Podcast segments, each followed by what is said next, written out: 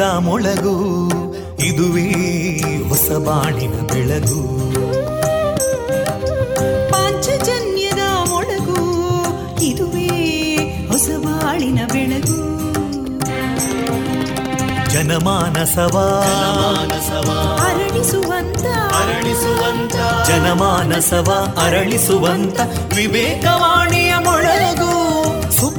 ದುಃಖಗಳಿಗೆ ತಾಕೊರಳಾಗುವ ನೆಲ ಪ್ರೀತಿಯದಿ ಮೊಳಗು. ಇದುವೇ ಹೊಸಬಾಣಿನ ಬೆಳಗು. ಇದುವೇ ಪಾಂಚಜನ್ಯದ ಮೊಳಗು. ಇದುವೇ ಪಾಂಚಜನ್ಯದ ಮೊಳಗು. ವಿವೇಕಾನಂದ ವಿದ್ಯಾವರ್ಧಕ ಸಂಘ ಪ್ರವರ್ತಿತ ಸಮುದಾಯ ಬಾನುಲಿ ಕೇಂದ್ರ, radio Panchajanya, ninety point eight FM. ಇದು ಜೀವ ಜೀವದ ಸ್ವರ ಸಂಚಾರ. ನೀವಾಲಿಸ್ತಾ ಇರುವ ರೇಡಿಯೋ ಪಾಂಚಜನ್ಯದಲ್ಲಿ ನನ್ನ ಧ್ವನಿ ತೇಜಸ್ವಿ ರಾಜೇಶ್. ಆತ್ಮೀಯರೇ, ಅರ್ಥ ಮಾಡಿಕೊಳ್ಳುವುದು ಮತ್ತು ತಿಳಿಯುವುದು ಇವೆರಡಕ್ಕೂ ಬಹಳ ವ್ಯತ್ಯಾಸ ಇದೆ. ಅನೇಕ ಜನರು ನಿಮ್ಮನ್ನ ತಿಳಿದಿರ್ತಾರೆ, ಆದರೆ ಕೆಲವರು ಮಾತ್ರ ನಿಮ್ಮನ್ನ ಅರ್ಥ ಮಾಡಿಕೊಂಡಿರ್ತಾರೆ. ಎನ್ನುವ ಶುಭ ಮುಂಜಾನೆಯ ಶುಭ ನುಡಿಯನ್ನ ಆಲಿಸ್ತಾ ಇದೀಗ ನಮ್ಮ ಪಾಂಚಜನ್ಯದ ನಿಲಯದಿಂದ ಇಂದು ಪ್ರಸಾರಗೊಳ್ಳಲಿರುವ ಕಾರ್ಯಕ್ರಮಗಳ ವಿವರಗಳು ಇಂತಿದೆ. ಮೊದಲಿಗೆ ಸುಭಾಷಿತ, ಭಕ್ತಿಗೀತೆಗಳು ಮಾರುಕಟ್ಟೆದಾರಣೆ ವೈದ್ಯ ದೇವೋಭವ ಕಾರ್ಯಕ್ರಮದಲ್ಲಿ ಪ್ರಾಣಿಜನ್ಯ ರೋಗಗಳು ಮತ್ತು ರೇಬಿಸ್ ಈ ವಿಚಾರವಾಗಿ ಪುತ್ತೂರಿನ ಪಶುಸಂಗೋಪನಾ ಇಲಾಖೆಯ ಸಹಾಯಕ ನಿರ್ದೇಶಕರಾದಂತಹ ಡಾಕ್ಟರ್ ಪ್ರಸನ್ನ ಹೆಬ್ಬಾರ್ ಅವರೊಂದಿಗಿನ ಮುಂದುವರಿದ ಮಾತುಕತೆ. ವಿಎನ್ ಭಾಗವತ ಬರವಳ್ಳಿ ಅವರಿಂದ ಜೀವನ ಪಾಠ, ಕಲಿಕಾ ಆಧಾರಿತ ಕತೆ, ಸಾಹಿತ್ಯ ಸಂಗಮದಲ್ಲಿ ಸ್ವರಚಿತ ಕವನ ವಾಚನಗಳು, ಕೊನೆಯಲ್ಲಿ ಮಧುರಗಾನ ಪ್ರಸಾರಗೊಳ್ಳಲಿದೆ.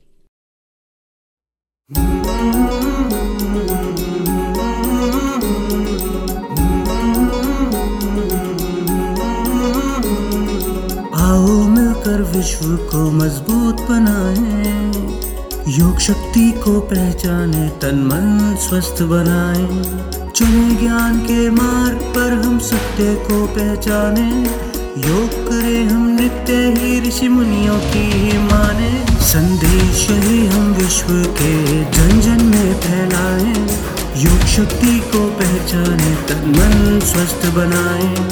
आसन प्राणायाम ध्यान से खुद को आत्मनिर्भर बनाए। आओ मिलकर विश्व को मज़बूत बनाए। योग शक्ति को पहचाने, तन मन स्वस्थ बनाए। तन मन स्वस्थ बनाए।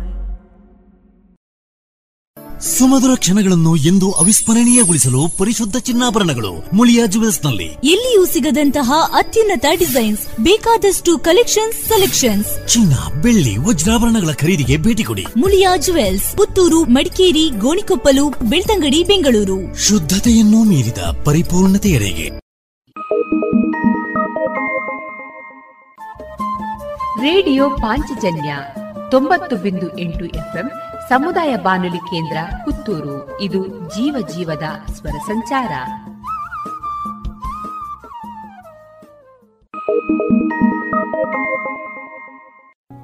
ಇದೀಗ ಮೊದಲಿಗೆ ಸುಭಾಷಿತ. ವಾಚನ ವಿಘ್ನೇಶ್ ಭಟ್ಪಡ್ನೂರು. ವಿಹಾಯ ಪೌರುಷಂ ಯೋ ಹಿ ದೈವಮೇವಾವಲಂಬತೆ. ಪ್ರಾಸಾದ ಸಿಂಹವತ್ತಸ್ಯ ಮೂರ್ಧ್ನಿ ತಿಷ್ಠಂತಿ ವಾಯಸಾಹ ಯಾರು ಪೌರುಷವನ್ನು ಮರೆತು ಕೇವಲ ದೈವವನ್ನೇ ನಂಬಿ ಜೀವಿಸುತ್ತಾರೋ ಅವರ ಮೇಲೆ ಅರಮನೆಯ ಎದುರಿನ ಆಲಂಕಾರಿಕ ಸಿಂಹದ ತಲೆಯ ಮೇಲೆ ಕಾಗೆಗಳು ಕುಳಿತುಕೊಳ್ಳುವಂತೆ ಕ್ಷುದ್ರರು ಸವಾರಿ ಮಾಡುತ್ತಾರೆ.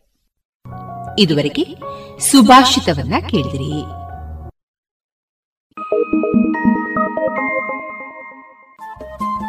ರೇಡಿಯೋ ಪಾಂಚಜನ್ಯ ತೊಂಬತ್ತು ಬಿಂದು ಎಂಟು ಎಫ್ಎಂ ಸಮುದಾಯ ಬಾನುಲಿ ಕೇಂದ್ರ ಪುತ್ತೂರು. ಇದು ಜೀವ ಜೀವದ ಸ್ವರ ಸಂಚಾರ.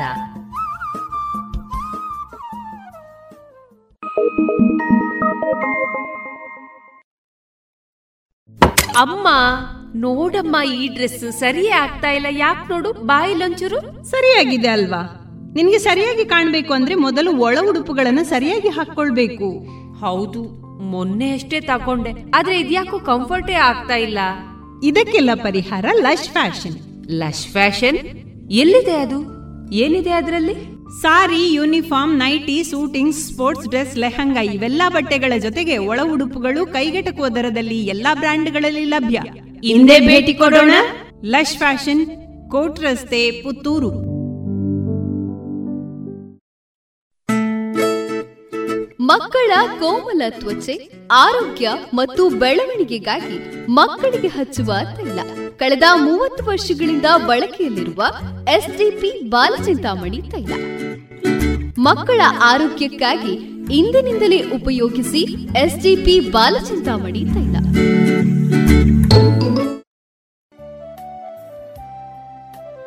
ಇದೀಗ ಮೊದಲಿಗೆ ಭಕ್ತಿಗೀತೆಗಳನ್ನ ಕೇಳೋಣ. ವೈಕುಂಠಕ್ಕೆ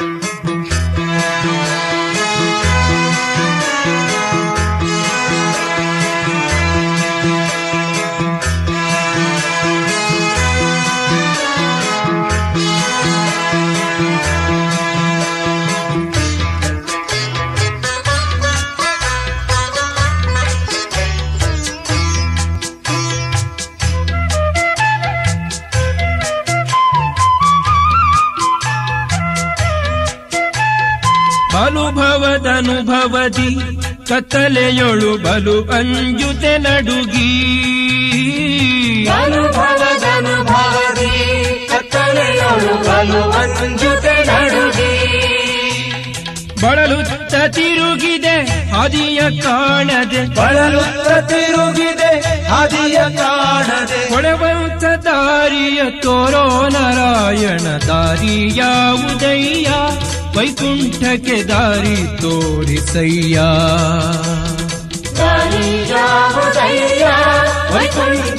ವೈಕುಂಠಕ್ಕೆ ದಾರಿ ತೋರಿಸಯ್ಯ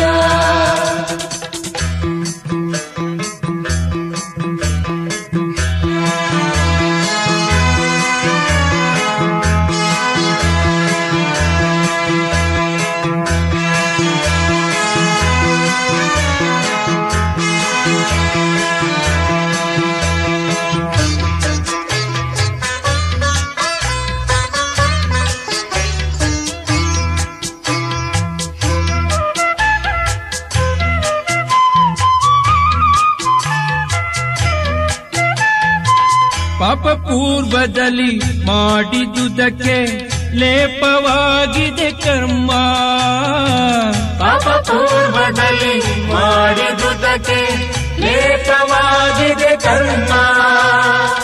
ಈ ಪರಿಯಿಂದಲೇ ನಿನ್ನ ನೆನೆಸಿಕೊಂಬೆ. ಈ ಪರಿಯಿಂದಲೇ ನಿನ್ನ ನೆನೆಸಿಕೊಂಬೆ. ಶ್ರೀಪತಿ ಸಲಗೆನ್ನ ಧೂಪ ನಾರಾಯಣ. ದಾರಿ ಯಾವುದಯ್ಯ? ವೈಕುಂಠಕ್ಕೆ ದಾರಿ ತೋರಿಸಯ್ಯ. ದಾರಿ ಯಾವುದಯ್ಯ ವೈಕುಂಠಕ್ಕೆ ದಾರಿ ತೋರಿಸಯ್ಯ.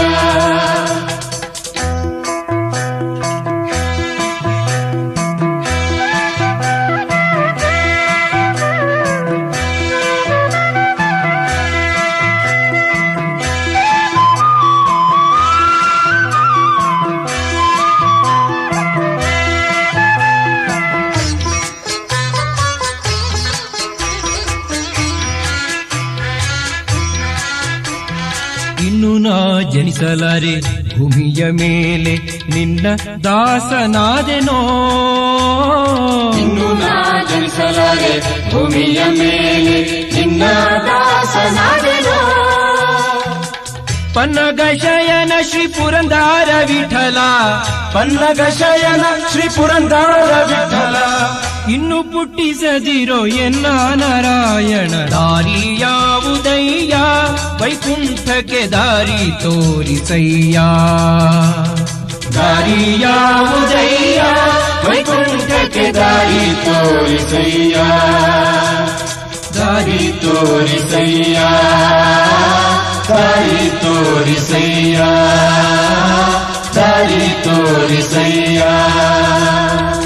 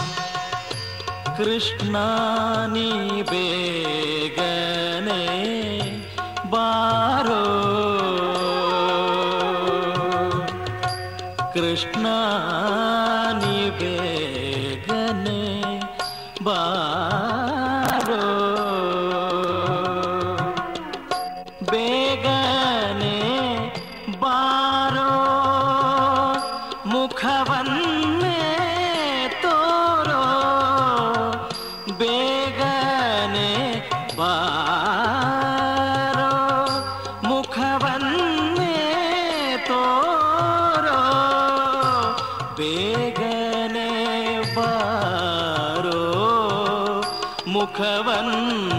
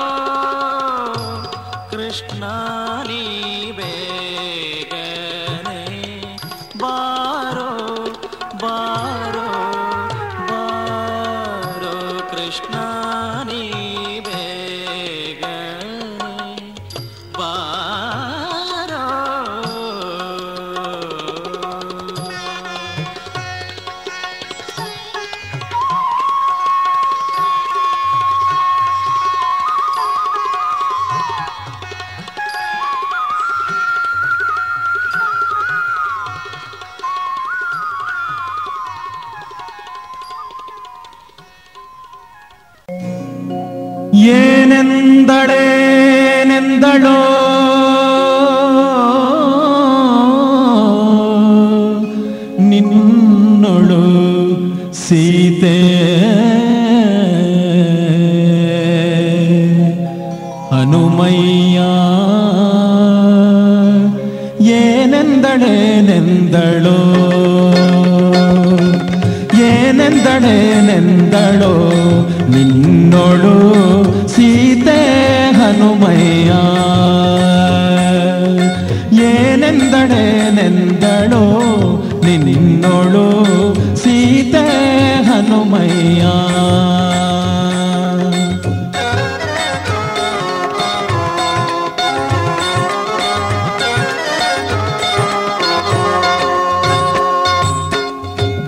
ಜನಕನ ಮನೆಯಲ್ಲಿ ಜನಿಸಿ ಸುಖದಲ್ಲಿರೆ ಜನಕನ ಮನೆಯಲ್ಲಿ ಜನಿಸಿ ಸುಖದಲ್ಲಿರೆ.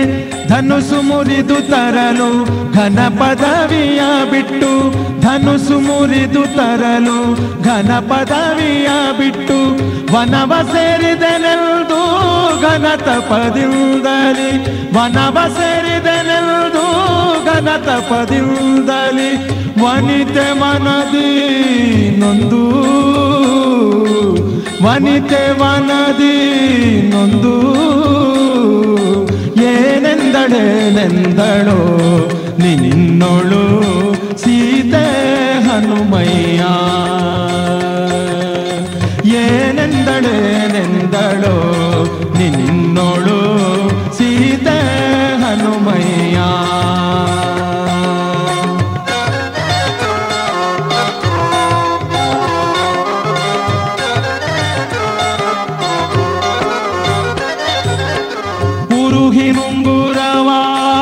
ತರಣಾಕ್ಷಿಗೆ ಕೊಡೆ. ಪುರುಹಿನುಂಗುರವ ತರಣಾಕ್ಷಿಗೆ ಕೊಡೆ. ಬರಿದು ಮಹಾವೆಂದು ಬೇಸರದೆ. ಬರಿದು ಮಹಾವೆಂದು ಬೇಸರದೆ. ಬೀರಿದಳೆ ಸೀತಾ ಶೋಕವನದಿಂದ ಬೀರಿದಳೆ ಶೋಕವನದಿಂದ ನಿರುತ ಸಂತಾಪದಿ ಮನದೇನೊಂದು ನಿರುತ ಸಂತಾಪದಿ ಮನದೇನೊಂದು ಏನೆಂದಳೇನೆಂದಳೋ ನಿನ್ನೋಳು ಸೀತೆ ಹನುಮಯ್ಯ. ಏನೆಂದಳೇನೆಂದಳೋ ನಿನ್ನೋಳು ಸೀತೆ ಹನುಮಯ್ಯ.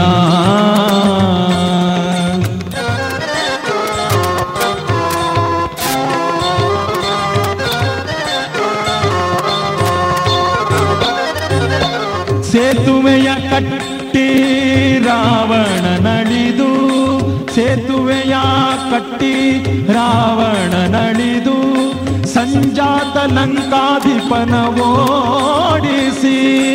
ಸಂಜಾತ ಲಂಕಾಧಿಪನ ಓಡಿಸಿ ಸೀತೆಯ ಸೆರೆಯ ಬಿಡಿಸಿದ್ದೆ ಆದರೆ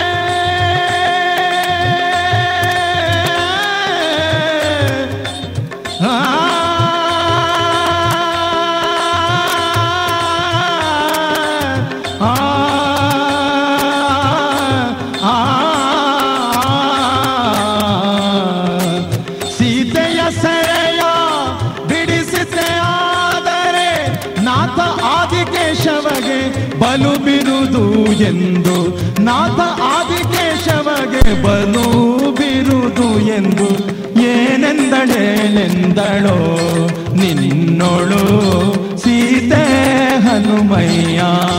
ಹನುಮಯ್ಯ, ಏನೆಂದಳೇನೆಂದಳೋ ನಿನ್ನೋಳು ಸೀತೆ ಹನುಮಯ್ಯ. ನಿನ್ನೋಳು ಸೀತೆ ಹನುಮಯ್ಯ. ನಿನ್ನೋಳು ಸೀತೆ ಹನುಮಯ್ಯ. ಜಿಎಲ್ಆಚಾರ್ಯ ಜುವೆಲ್ಲರ್ಸ್ನ ಪುತ್ತೂರಿನ ಆರು ಸಾವಿರ ಸ್ಕ್ವೇರ್ ಫೀಟ್ನ ನೂತನ ಮಳಿಗೆಯಲ್ಲಿ ಎಲ್ಲಾ ಪೀಳಿಗೆಯ ಅಭಿರುಚಿಗೆ ಬೇಕಾದ ವೈವಿಧ್ಯಮಯ ಚಿನ್ನ, ಬೆಳ್ಳಿ ಹಾಗೂ ವಜ್ರಾಭರಣಗಳ ವಿಶಿಷ್ಟ ಕಲೆಕ್ಷನ್. ಬನ್ನಿ, ಪರಿಶುದ್ಧತೆಯ ಹೊಸ ಅನುಬಂಧ ಬೆಸೆಯೋಣ.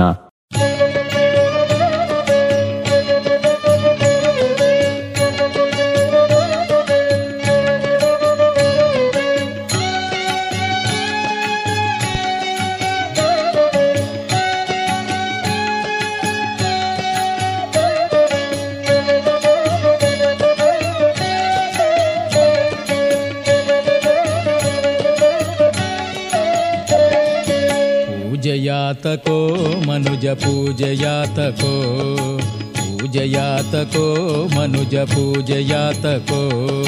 ಪೂಜೆಯಲ್ಲಿ ನಿನ್ನ ಮನ ನಿಲ್ಲದಿದ್ದ ಮೇಲೆ ನಿನಗೆ ಪೂಜೆಯಲ್ಲಿ ನಿನ್ನ ಮನ ನಿಲ್ಲದಿದ್ದ ಮೇಲೆ ನಿನಗೆ ಪೂಜೆಯಾತಕೋ, ಮನುಜ ಪೂಜೆಯಾತಕೋ. ಪೂಜೆಯಾತಕೋ, ಮನುಜ ಪೂಜೆಯಾತಕೋ.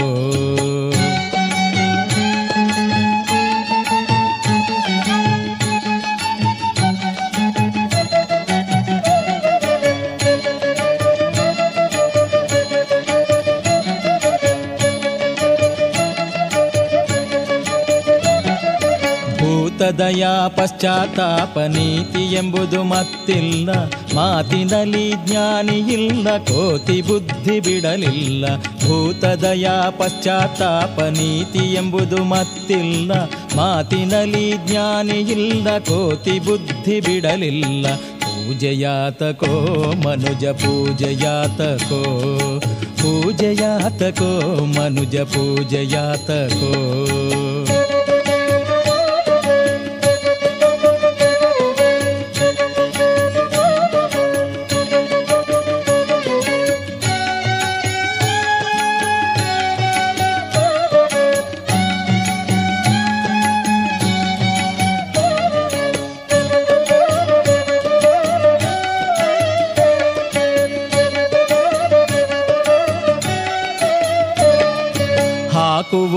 ಸಾಧು ವೇಷ ಸಾಕುವುದು ಹಲವು ದೋಷ.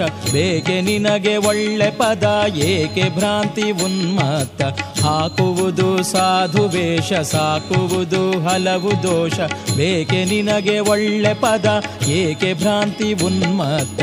ಪೂಜೆಯಾತಕೋ ಮನುಜ, ಪೂಜೆಯಾತಕೋ. ಪೂಜೆಯಾತಕೋ ಮನುಜ, ಪೂಜೆಯಾತಕೋ.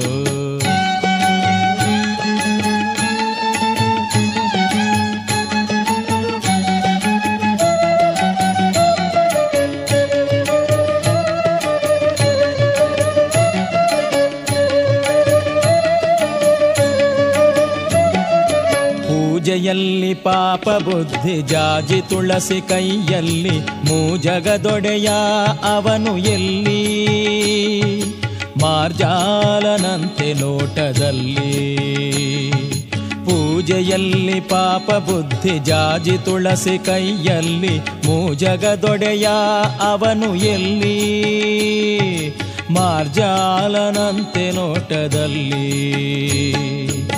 ಪೂಜೆಯಾತಕೋ ಮನುಜ ಪೂಜೆಯಾತಕೋ ಪೂಜೆಯಾತಕೋ ಮನುಜ ಪೂಜೆಯಾತಕೋ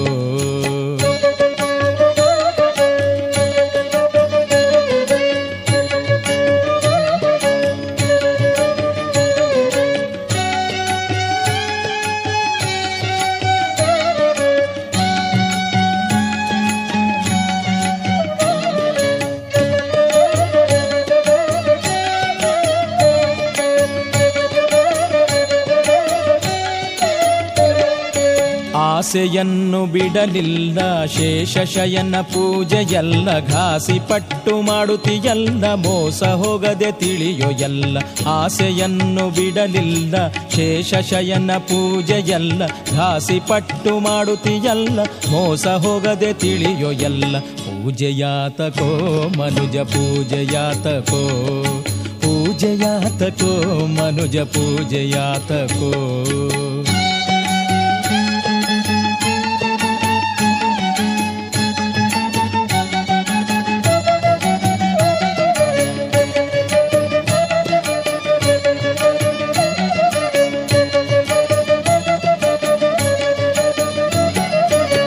ತಂದೆ ಪುರಂದರ ವಿಠಲನ ಒಂದೆ ಮನದೆ ನೆನೆಯೋ ಅಣ್ಣ ಎಂದು ಕುಂದದ ಪದವ ನೀವ ನಂದ ನಂದನ ತಂದೆ ಕೃಷ್ಣ ತಂದೆ ಪುರಂದರ ವಿಠಲನ ಒಂದೆ ಮನದೆ ನೆನೆಯೋ ಅಣ್ಣ ಎಂದು ಕುಂದದ ಪದವ ನೀವ ನಂದ ನಂದನ ತಂದೆ ಕೃಷ್ಣ. ಮನುಜ ಪೂಜೆಯಾತಕೋ ಪೂಜೆಯಾತಕೋ ಮನುಜ ಪೂಜೆಯಾತಕೋ ಪೂಜೆಯಲ್ಲಿ ನಿನ್ನ ಮನ ನಿಲ್ಲದಿದ್ದ ಮೇಲೆ ನಿನಗೆ ಪೂಜೆಯಲ್ಲಿ ನಿನ್ನ ಮನ ನಿಲ್ಲದಿದ್ದ ಮೇಲೆ ನಿನಗೆ ಪೂಜೆಯಾತಕೋ, ಮನುಜ ಪೂಜೆಯಾತಕೋ ಪೂಜೆಯಾತಕೋ, ಮನುಜ ಪೂಜೆಯಾತಕೋ ಪೂಜೆಯಾತಕೋ, ಮನುಜ ಪೂಜೆಯಾತಕೋ ಪೂಜೆಯಾತಕೋ, ಮನುಜ ಪೂಜೆಯಾತಕೋ.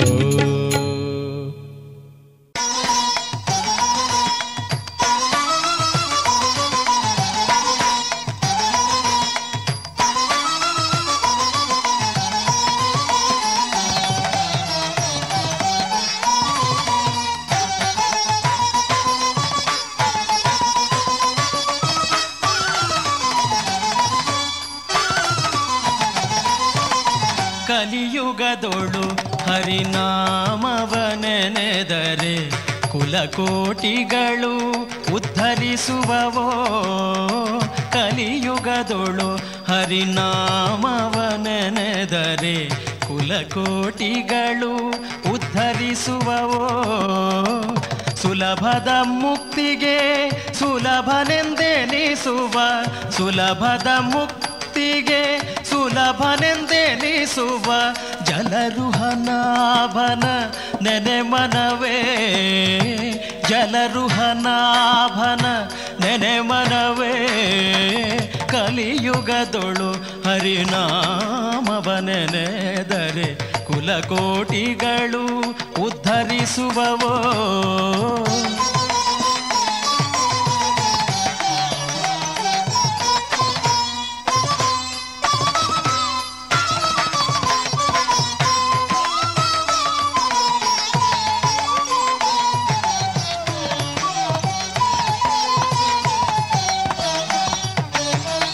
ಸ್ನಾನವನರಿಯೇನು ಮೌನವನರಿಯೇನು?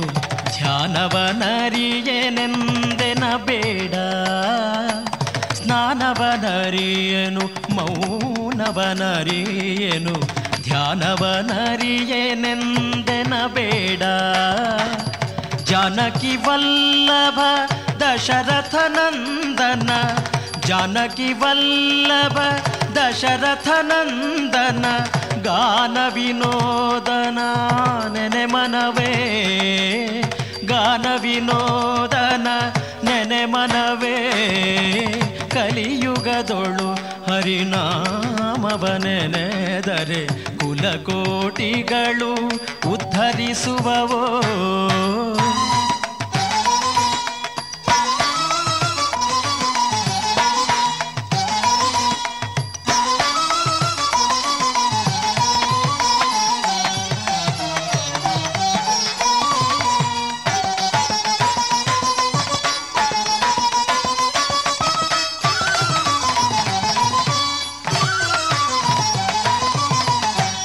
అచ్చి సలరియను మెచ్చి సలరియను తుచ్చను నానెందెనబేಡ అర్చి సలరియను మెచ్చి సలరియను తుచ్చను నానెందెనబేడ అచ్యుతానంత గోవిందము కుందనా ಅಚ್ಯುತಾನಂತ ಗೋವಿಂದ ಮುಕುಂದನ ಇಚ್ಛೆಯಿಂದ ನೀ ನೆನೆ ಮನವೇ. ಇಚ್ಛೆಯಿಂದ ನೀ ನೆನೆ ಮನವೇ. ಕಲಿಯುಗದೊಳು ಹರಿನಾಮವನೆನೆದರೆ ಕುಲಕೋಟಿಗಳು ಉದ್ಧರಿಸುವವೋ.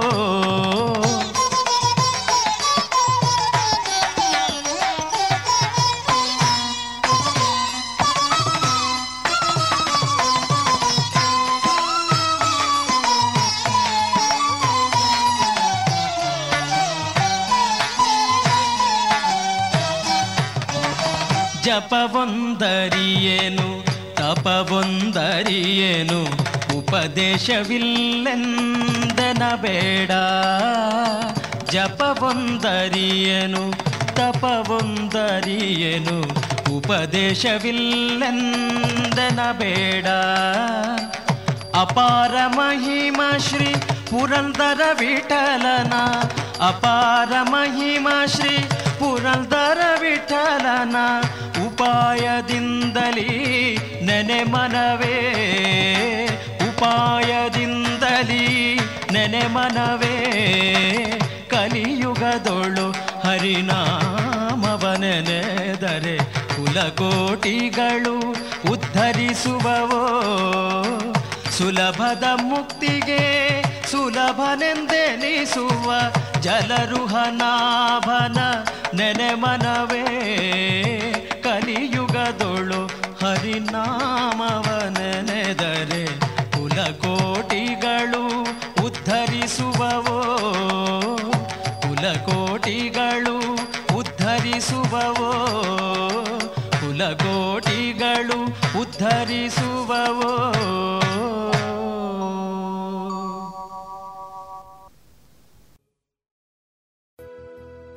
ಇದುವರೆಗೆ ಭಕ್ತಿ ಗೀತೆಗಳನ್ನ ಕೇಳಿದಿರಿ ಜಿಎಲ್ಆಚಾರ್ಯ ಜುವೆಲ್ಲರ್ಸ್ನ ಪುತ್ತೂರಿನ ಆರು ಸಾವಿರ ಸ್ಕ್ವೇರ್ ಫೀಟ್ನ ನೂತನ ಮಳಿಗೆಯಲ್ಲಿ ಎಲ್ಲಾ ಪೀಳಿಗೆಯ ಅಭಿರುಚಿಗೆ ಬೇಕಾದ ವೈವಿಧ್ಯಮಯ ಚಿನ್ನ, ಬೆಳ್ಳಿ ಹಾಗೂ ವಜ್ರಾಭರಣಗಳ ವಿಶಿಷ್ಟ ಕಲೆಕ್ಷನ್. ಬನ್ನಿ, ಪರಿಶುದ್ಧತೆಯ ಹೊಸ ಅನುಬಂಧ ಬೆಸೆಯೋಣ. ಮಕ್ಕಳ ಕೋಮಲ ತ್ವಚೆ, ಆರೋಗ್ಯ ಮತ್ತು ಬೆಳವಣಿಗೆಗಾಗಿ ಮಕ್ಕಳಿಗೆ ಹಚ್ಚುವ ತೈಲ. ಕಳೆದ ಮೂವತ್ತು ವರ್ಷಗಳಿಂದ ಬಳಕೆಯಲ್ಲಿರುವ ಎಸ್ಡಿಪಿ ಬಾಲಚಿಂತಾಮಣಿ ತೈಲ. ಮಕ್ಕಳ ಆರೋಗ್ಯಕ್ಕಾಗಿ ಇಂದಿನಿಂದಲೇ ಉಪಯೋಗಿಸಿ ಎಸ್ಡಿಪಿ ಬಾಲಚಿಂತಾಮಣಿ ತೈಲ.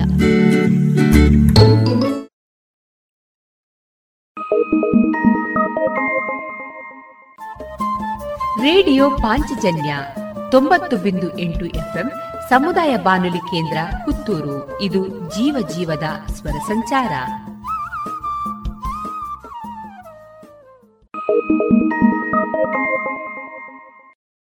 ಸುಮಧುರ ಕ್ಷಣಗಳನ್ನು ಎಂದು ಅವಿಸ್ಮರಣೀಯಗೊಳಿಸಲು ಪರಿಶುದ್ಧ ಚಿನ್ನಾಭರಣಗಳು ಮುಳಿಯಾ ಜುವೆಲ್ಸ್ನಲ್ಲಿ ಎಲ್ಲಿಯೂ ಸಿಗದಂತಹ ಅತ್ಯುನ್ನತ ಡಿಸೈನ್ಸ್ ಬೇಕಾದಷ್ಟು ಕಲೆಕ್ಷನ್ಸ್ ಸೆಲೆಕ್ಷನ್ಸ್. ಚಿನ್ನ ಬೆಳ್ಳಿ ವಜ್ರಾಭರಣಗಳ ಖರೀದಿಗೆ ಭೇಟಿ ಕೊಡಿ. ಮುಳಿಯಾ ಜುವೆಲ್ಸ್ ಪುತ್ತೂರು ಮಡಿಕೇರಿ ಗೋಣಿಕೊಪ್ಪಲು ಬೆಳ್ತಂಗಡಿ ಬೆಂಗಳೂರು. ಶುದ್ಧತೆಯನ್ನು ಮೀರಿದ ಪರಿಪೂರ್ಣತೆಯೆಡೆಗೆ.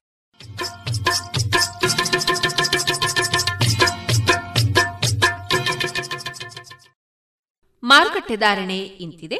ಹೊಸ ಅಡಿಕೆ ಮುನ್ನೂರ ಎಪ್ಪತ್ತೈದರಿಂದ ನಾಲ್ಕನೂರ ಐವತ್ತು, ಹಳೆ ಅಡಿಕೆ ಐನೂರರಿಂದ ಐನೂರ ನಲವತ್ತ ಐದು ಡಬಲ್ ಚೋಲ್ ಐನೂರ ಇಪ್ಪತ್ತರಿಂದ ಐನೂರ ನಲವತ್ತ ಐದು ಹಳೆ ಪಟೋರ ಮುನ್ನೂರ ಐವತ್ತರಿಂದ ಮುನ್ನೂರ ಎಂಬತ್ತ ಐದು ಹೊಸ ಪಟೋರ ಮುನ್ನೂರರಿಂದ ಮುನ್ನೂರ ನಲವತ್ತು, ಹೊಸ ಉಳ್ಳಿಗಡ್ಡೆ ಇನ್ನೂರರಿಂದ ಇನ್ನೂರ ನಲವತ್ತ ಐದು ಹೊಸ ಕರಿಗೋಟು ಇನ್ನೂರರಿಂದ ಇನ್ನೂರ ಐವತ್ತ ಐದು ಕಾಳುಮೆಣಸು ಮುನ್ನೂರ ಎಂಬತ್ತ ಒಂದರಿಂದ ನಾಲ್ಕನೂರ ಎಪ್ಪತ್ತು ಒಣಕೊಕ್ಕೋ ನೂರ ತೊಂಬತ್ತರಿಂದ ಇನ್ನೂರ ಹತ್ತು, ಹಸಿಕೊಕ್ಕೋ ನಲವತ್ತರಿಂದ ಅರವತ್ತ ಎಂಟು ರಬ್ಬರ್ ಧಾರಣೆ, ಗ್ರೇಡ್ ಆರ್ಎಸ್ಎಸ್ ಫೋರ್ ನೂರ ಎಪ್ಪತ್ತ ನಾಲ್ಕು ರೂಪಾಯಿ, ಆರ್ಎಸ್ಎಸ್ ಫೈವ್ ನೂರ ಅರವತ್ತ ಆರು ರೂಪಾಯಿ, ಲಾಟ್ ನೂರ ಐವತ್ತ ಎಂಟು ರೂಪಾಯಿ ಸ್ಕ್ರಾಪ್ ನೂರ ಒಂಬತ್ತರಿಂದ ನೂರ ಹತ್ತೊಂಬತ್ತು ರೂಪಾಯಿ.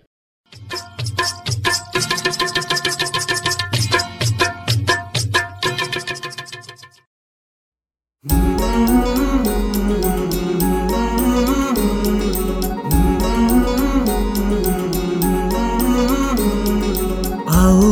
मिलकर विश्व को मज़बूत बनाए, योग शक्ति को पहचाने, तन मन स्वस्थ बनाए। चुने ज्ञान के मार्ग पर हम सत्य को पहचाने। योग करें हम नित्य ही ऋषि मुनियों की ही माने। संदेश ही हम विश्व के जन जन में फैलाए। योग शक्ति को पहचाने तन मन स्वस्थ बनाए। आसन प्राणायाम ध्यान से तन मन को महकाए। आलस, नींद छोड़े, खुद को आत्मनिर्भर बनाए।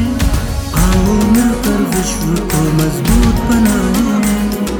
योग शक्ति को पहचाने तन मन स्वस्थ बनाए। मन स्वस्थ बनाए।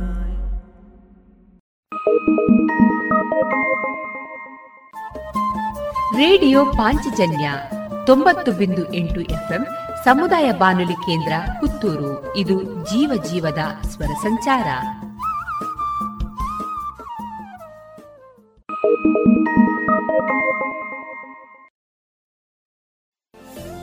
ಆತ್ಮೀಯ ಕೇಳುಗರೆ, ನಿಮ್ಮೆಲ್ಲರ ಅಚ್ಚುಮೆಚ್ಚಿನ ವೈದ್ಯ ದೇವೋಭವ ವಿಶೇಷ ಕಾರ್ಯಕ್ರಮದಲ್ಲಿ ಇಂದು ಪ್ರಾಣಿಜನ್ಯ ರೋಗಗಳು ಮತ್ತು ರೇಬಿಸ್.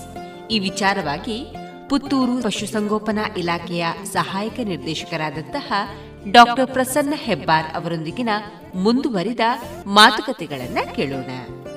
ಇವರ ಮಾತುಕತೆಯ ಜೊತೆಗಿರುವವರು ಡಾಕ್ಟರ್ ವಿಜಯ ಸರಸ್ವತಿ. ಈ ರೇಬಿಸ್ ಹಿಡಿದ ನಾಯಿ ಅಥವಾ ಬೆಕ್ಕು ಏನು ಲಕ್ಷಣಗಳಿರ್ತದೆ ಒಂದು ನಾಯಿಗೆ ಇನ್ನೊಂದು ನಾಯಿ ಕಚ್ಚಿ ರೇಬಿಸ್ ಬಂತು ಅಂತ ಹೇಳಿದರೆ ಸಾಧಾರಣ ಹದಿನಾಲ್ಕರಿಂದ ಇಪ್ಪತ್ತೊಂದರೊಳಗೆ ಅದರ ವರ್ತನೆಗಳಲ್ಲಿ ವ್ಯತ್ಯಾಸ ಆಗ್ತದೆ. ಅದು ಒಂದು ವೇಳೆ ಅದಕ್ಕೆ ಯಾವುದೇ ಮುಂಜಾಗ್ರತೆ ಕ್ರಮಗಳು ಕೈಗೊಳ್ಳದೆ ಲಸಿಕೆ ಮಾಡದೇ ಇದ್ದರೆ ಅದಕ್ಕೆ ರೇಬಿಸ್ ಹಿಡಿದು ಅಂತ ತಿಳ್ಕೊಳ್ಳುವ. ಮಾಡಿದರೆ ನಾನು ಏನು ಮಾಡಬೇಕು ಅಂತೇಳಿ ಹೇಳ್ತೇನೆ ಅದು ಮುಂದೆ ಹೇಳ್ತೇನೆ ಅದಕ್ಕೆ ಮುಂಜಾಗ್ರತೆ ಕ್ರಮಗಳಲ್ಲಿ ಅದಕ್ಕೆ ಮೇಗಾಗುವಂಥ ಲಸಿಕಾ ತಡೆಗಟ್ಟುವ ಲಸಿಕಾ ಕಾರ್ಯಕ್ರಮಗಳನ್ನು ಹೇಳ್ತೇನೆ. ಆದರೆ ಒಂದು ಅದಕ್ಕೆ ರೇಬಿಸ್ ಬೈಟ್ ಆಯಿತು ಅದಕ್ಕೆ ರೇಬಿಸ್ ರೋಗ ತಗುಲಿತು ಅಂತ. ಹೇಳಿದರೆ ಅದರ ಗುಣ ಲಕ್ಷಣಗಳು ಏನು? ಸರಿ. ಅದರಲ್ಲಿ ಕೆಲವೊಂದು ಬಾರಿ ಜನರುಗಳು ಒಂದು ರೀತಿಯ ತಪ್ಪಭಿಪ್ರಾಯ ಇರ್ತಾರೆ. ಅದು ಜೊಲ್ಲು ಸುರಿಸಿದ್ರೆ ಮಾತ್ರ ರೇಬಿಸು ಬಾಲ ಅಡಿಗೆ ಹಾಕಿದ್ರೆ ಮಾತ್ರ ರೇಬಿಸು ಈ ರೀತಿಯಾದಂಥ ಒಂದು ಸಡನ್ ಕನ್ಕ್ಲೂಷನಿಗೆ ಬಂದು ಬಿರ್ತಾರೆ ಅದು ಖಂಡಿತ ತಪ್ಪು. ಅದರಲ್ಲಿ ಎರಡು ವಿಧ ಇರ್ತದೆ ಫ್ಯೂರಿಯಸ್ ಫಾರ್ಮ್ ಮತ್ತು ಡಮ್ ಫಾರ್ಮ್ ಅಂತೇಳಿ.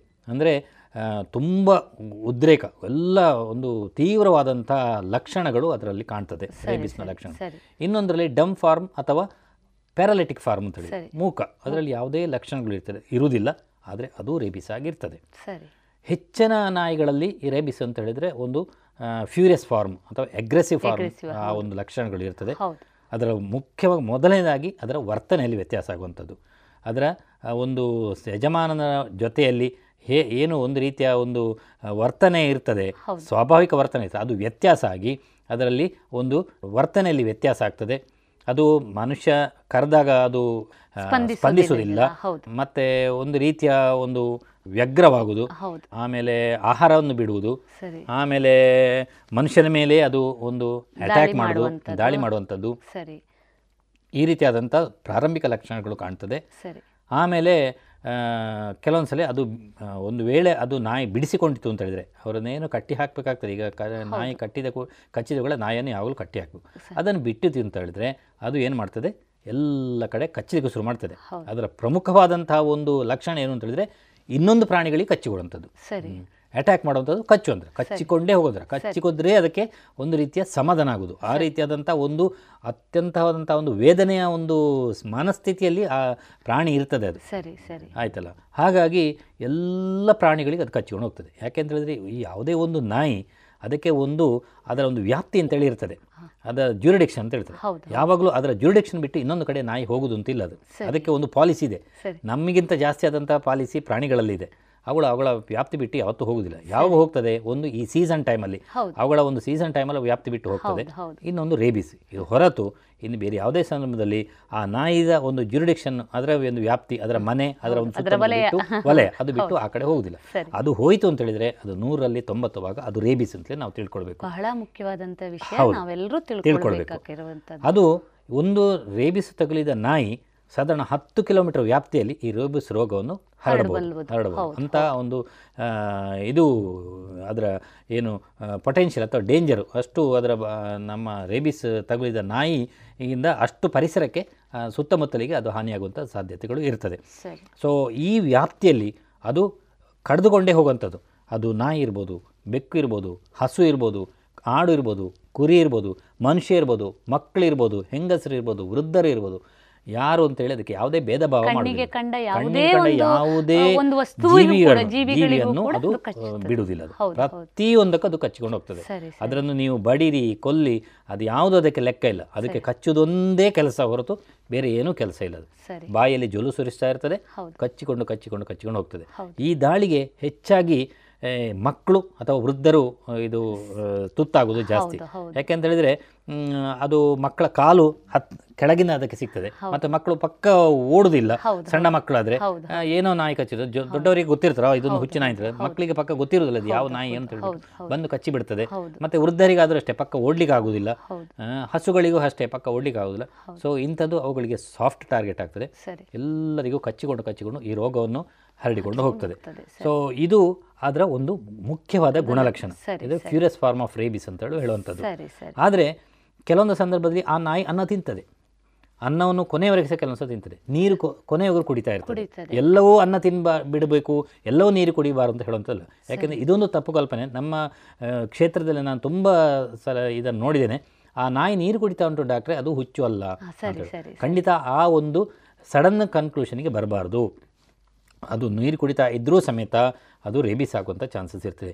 ಈ ಹೈಡ್ರೋಫೋಬಿಯಾ ಅಥವಾ ನೀರು ಕಂಡಗೊಳ್ಳೆ ಭಯ ಇರುವಂಥದ್ದು ಅದು ಮನುಷ್ಯರಲ್ಲಿ ಮಾತ್ರ. It is a very characteristic symptom in human being ಮನುಷ್ಯರಲ್ಲಿ ಅದು ನೀರು ಕಂಡ ಕೂಡಲೇ ಭಯ ಬೀಳ್ತದೆ ಅಂತ ಹೇಳಿದ್ರೆ ಅದು ನೂರಲ್ಲಿ ತೊಂಬತ್ತು ಭಾಗ ಅದು ರೇಬಿಸ್. ತೊಂಬತ್ತೊಂಬತ್ತು ಭಾಗ ರೇಬಿಸ್ ಅಂತಲೇ ಅವರು ಕನ್ಫ್ಯೂಷನ್ಗೆ ಬರ್ತಾರೆ ಮನುಷ್ಯರಲ್ಲಿ. ಆದರೆ ಪ್ರಾಣಿಗಳಲ್ಲಿ ಪ್ರಾಣಿಗಳಲ್ಲಿ. ಅದು ಕೊನೆಯವರೆಗೆ ಸಹ ನೀರು ಕುಡಿತಾ ಇರ್ಬೋದು. ಕೊನೆಯವರೆಗೆ ಸಹ ಅನ್ನ ತಿನ್ಬೋದು. ಅಥವಾ ಅನ್ನ ತಿನ್ನೋದನ್ನು ಬಿಡ್ತದೆ ನೀರು ಕುಡಿದನ್ನು ಬಿಡ್ತದೆ.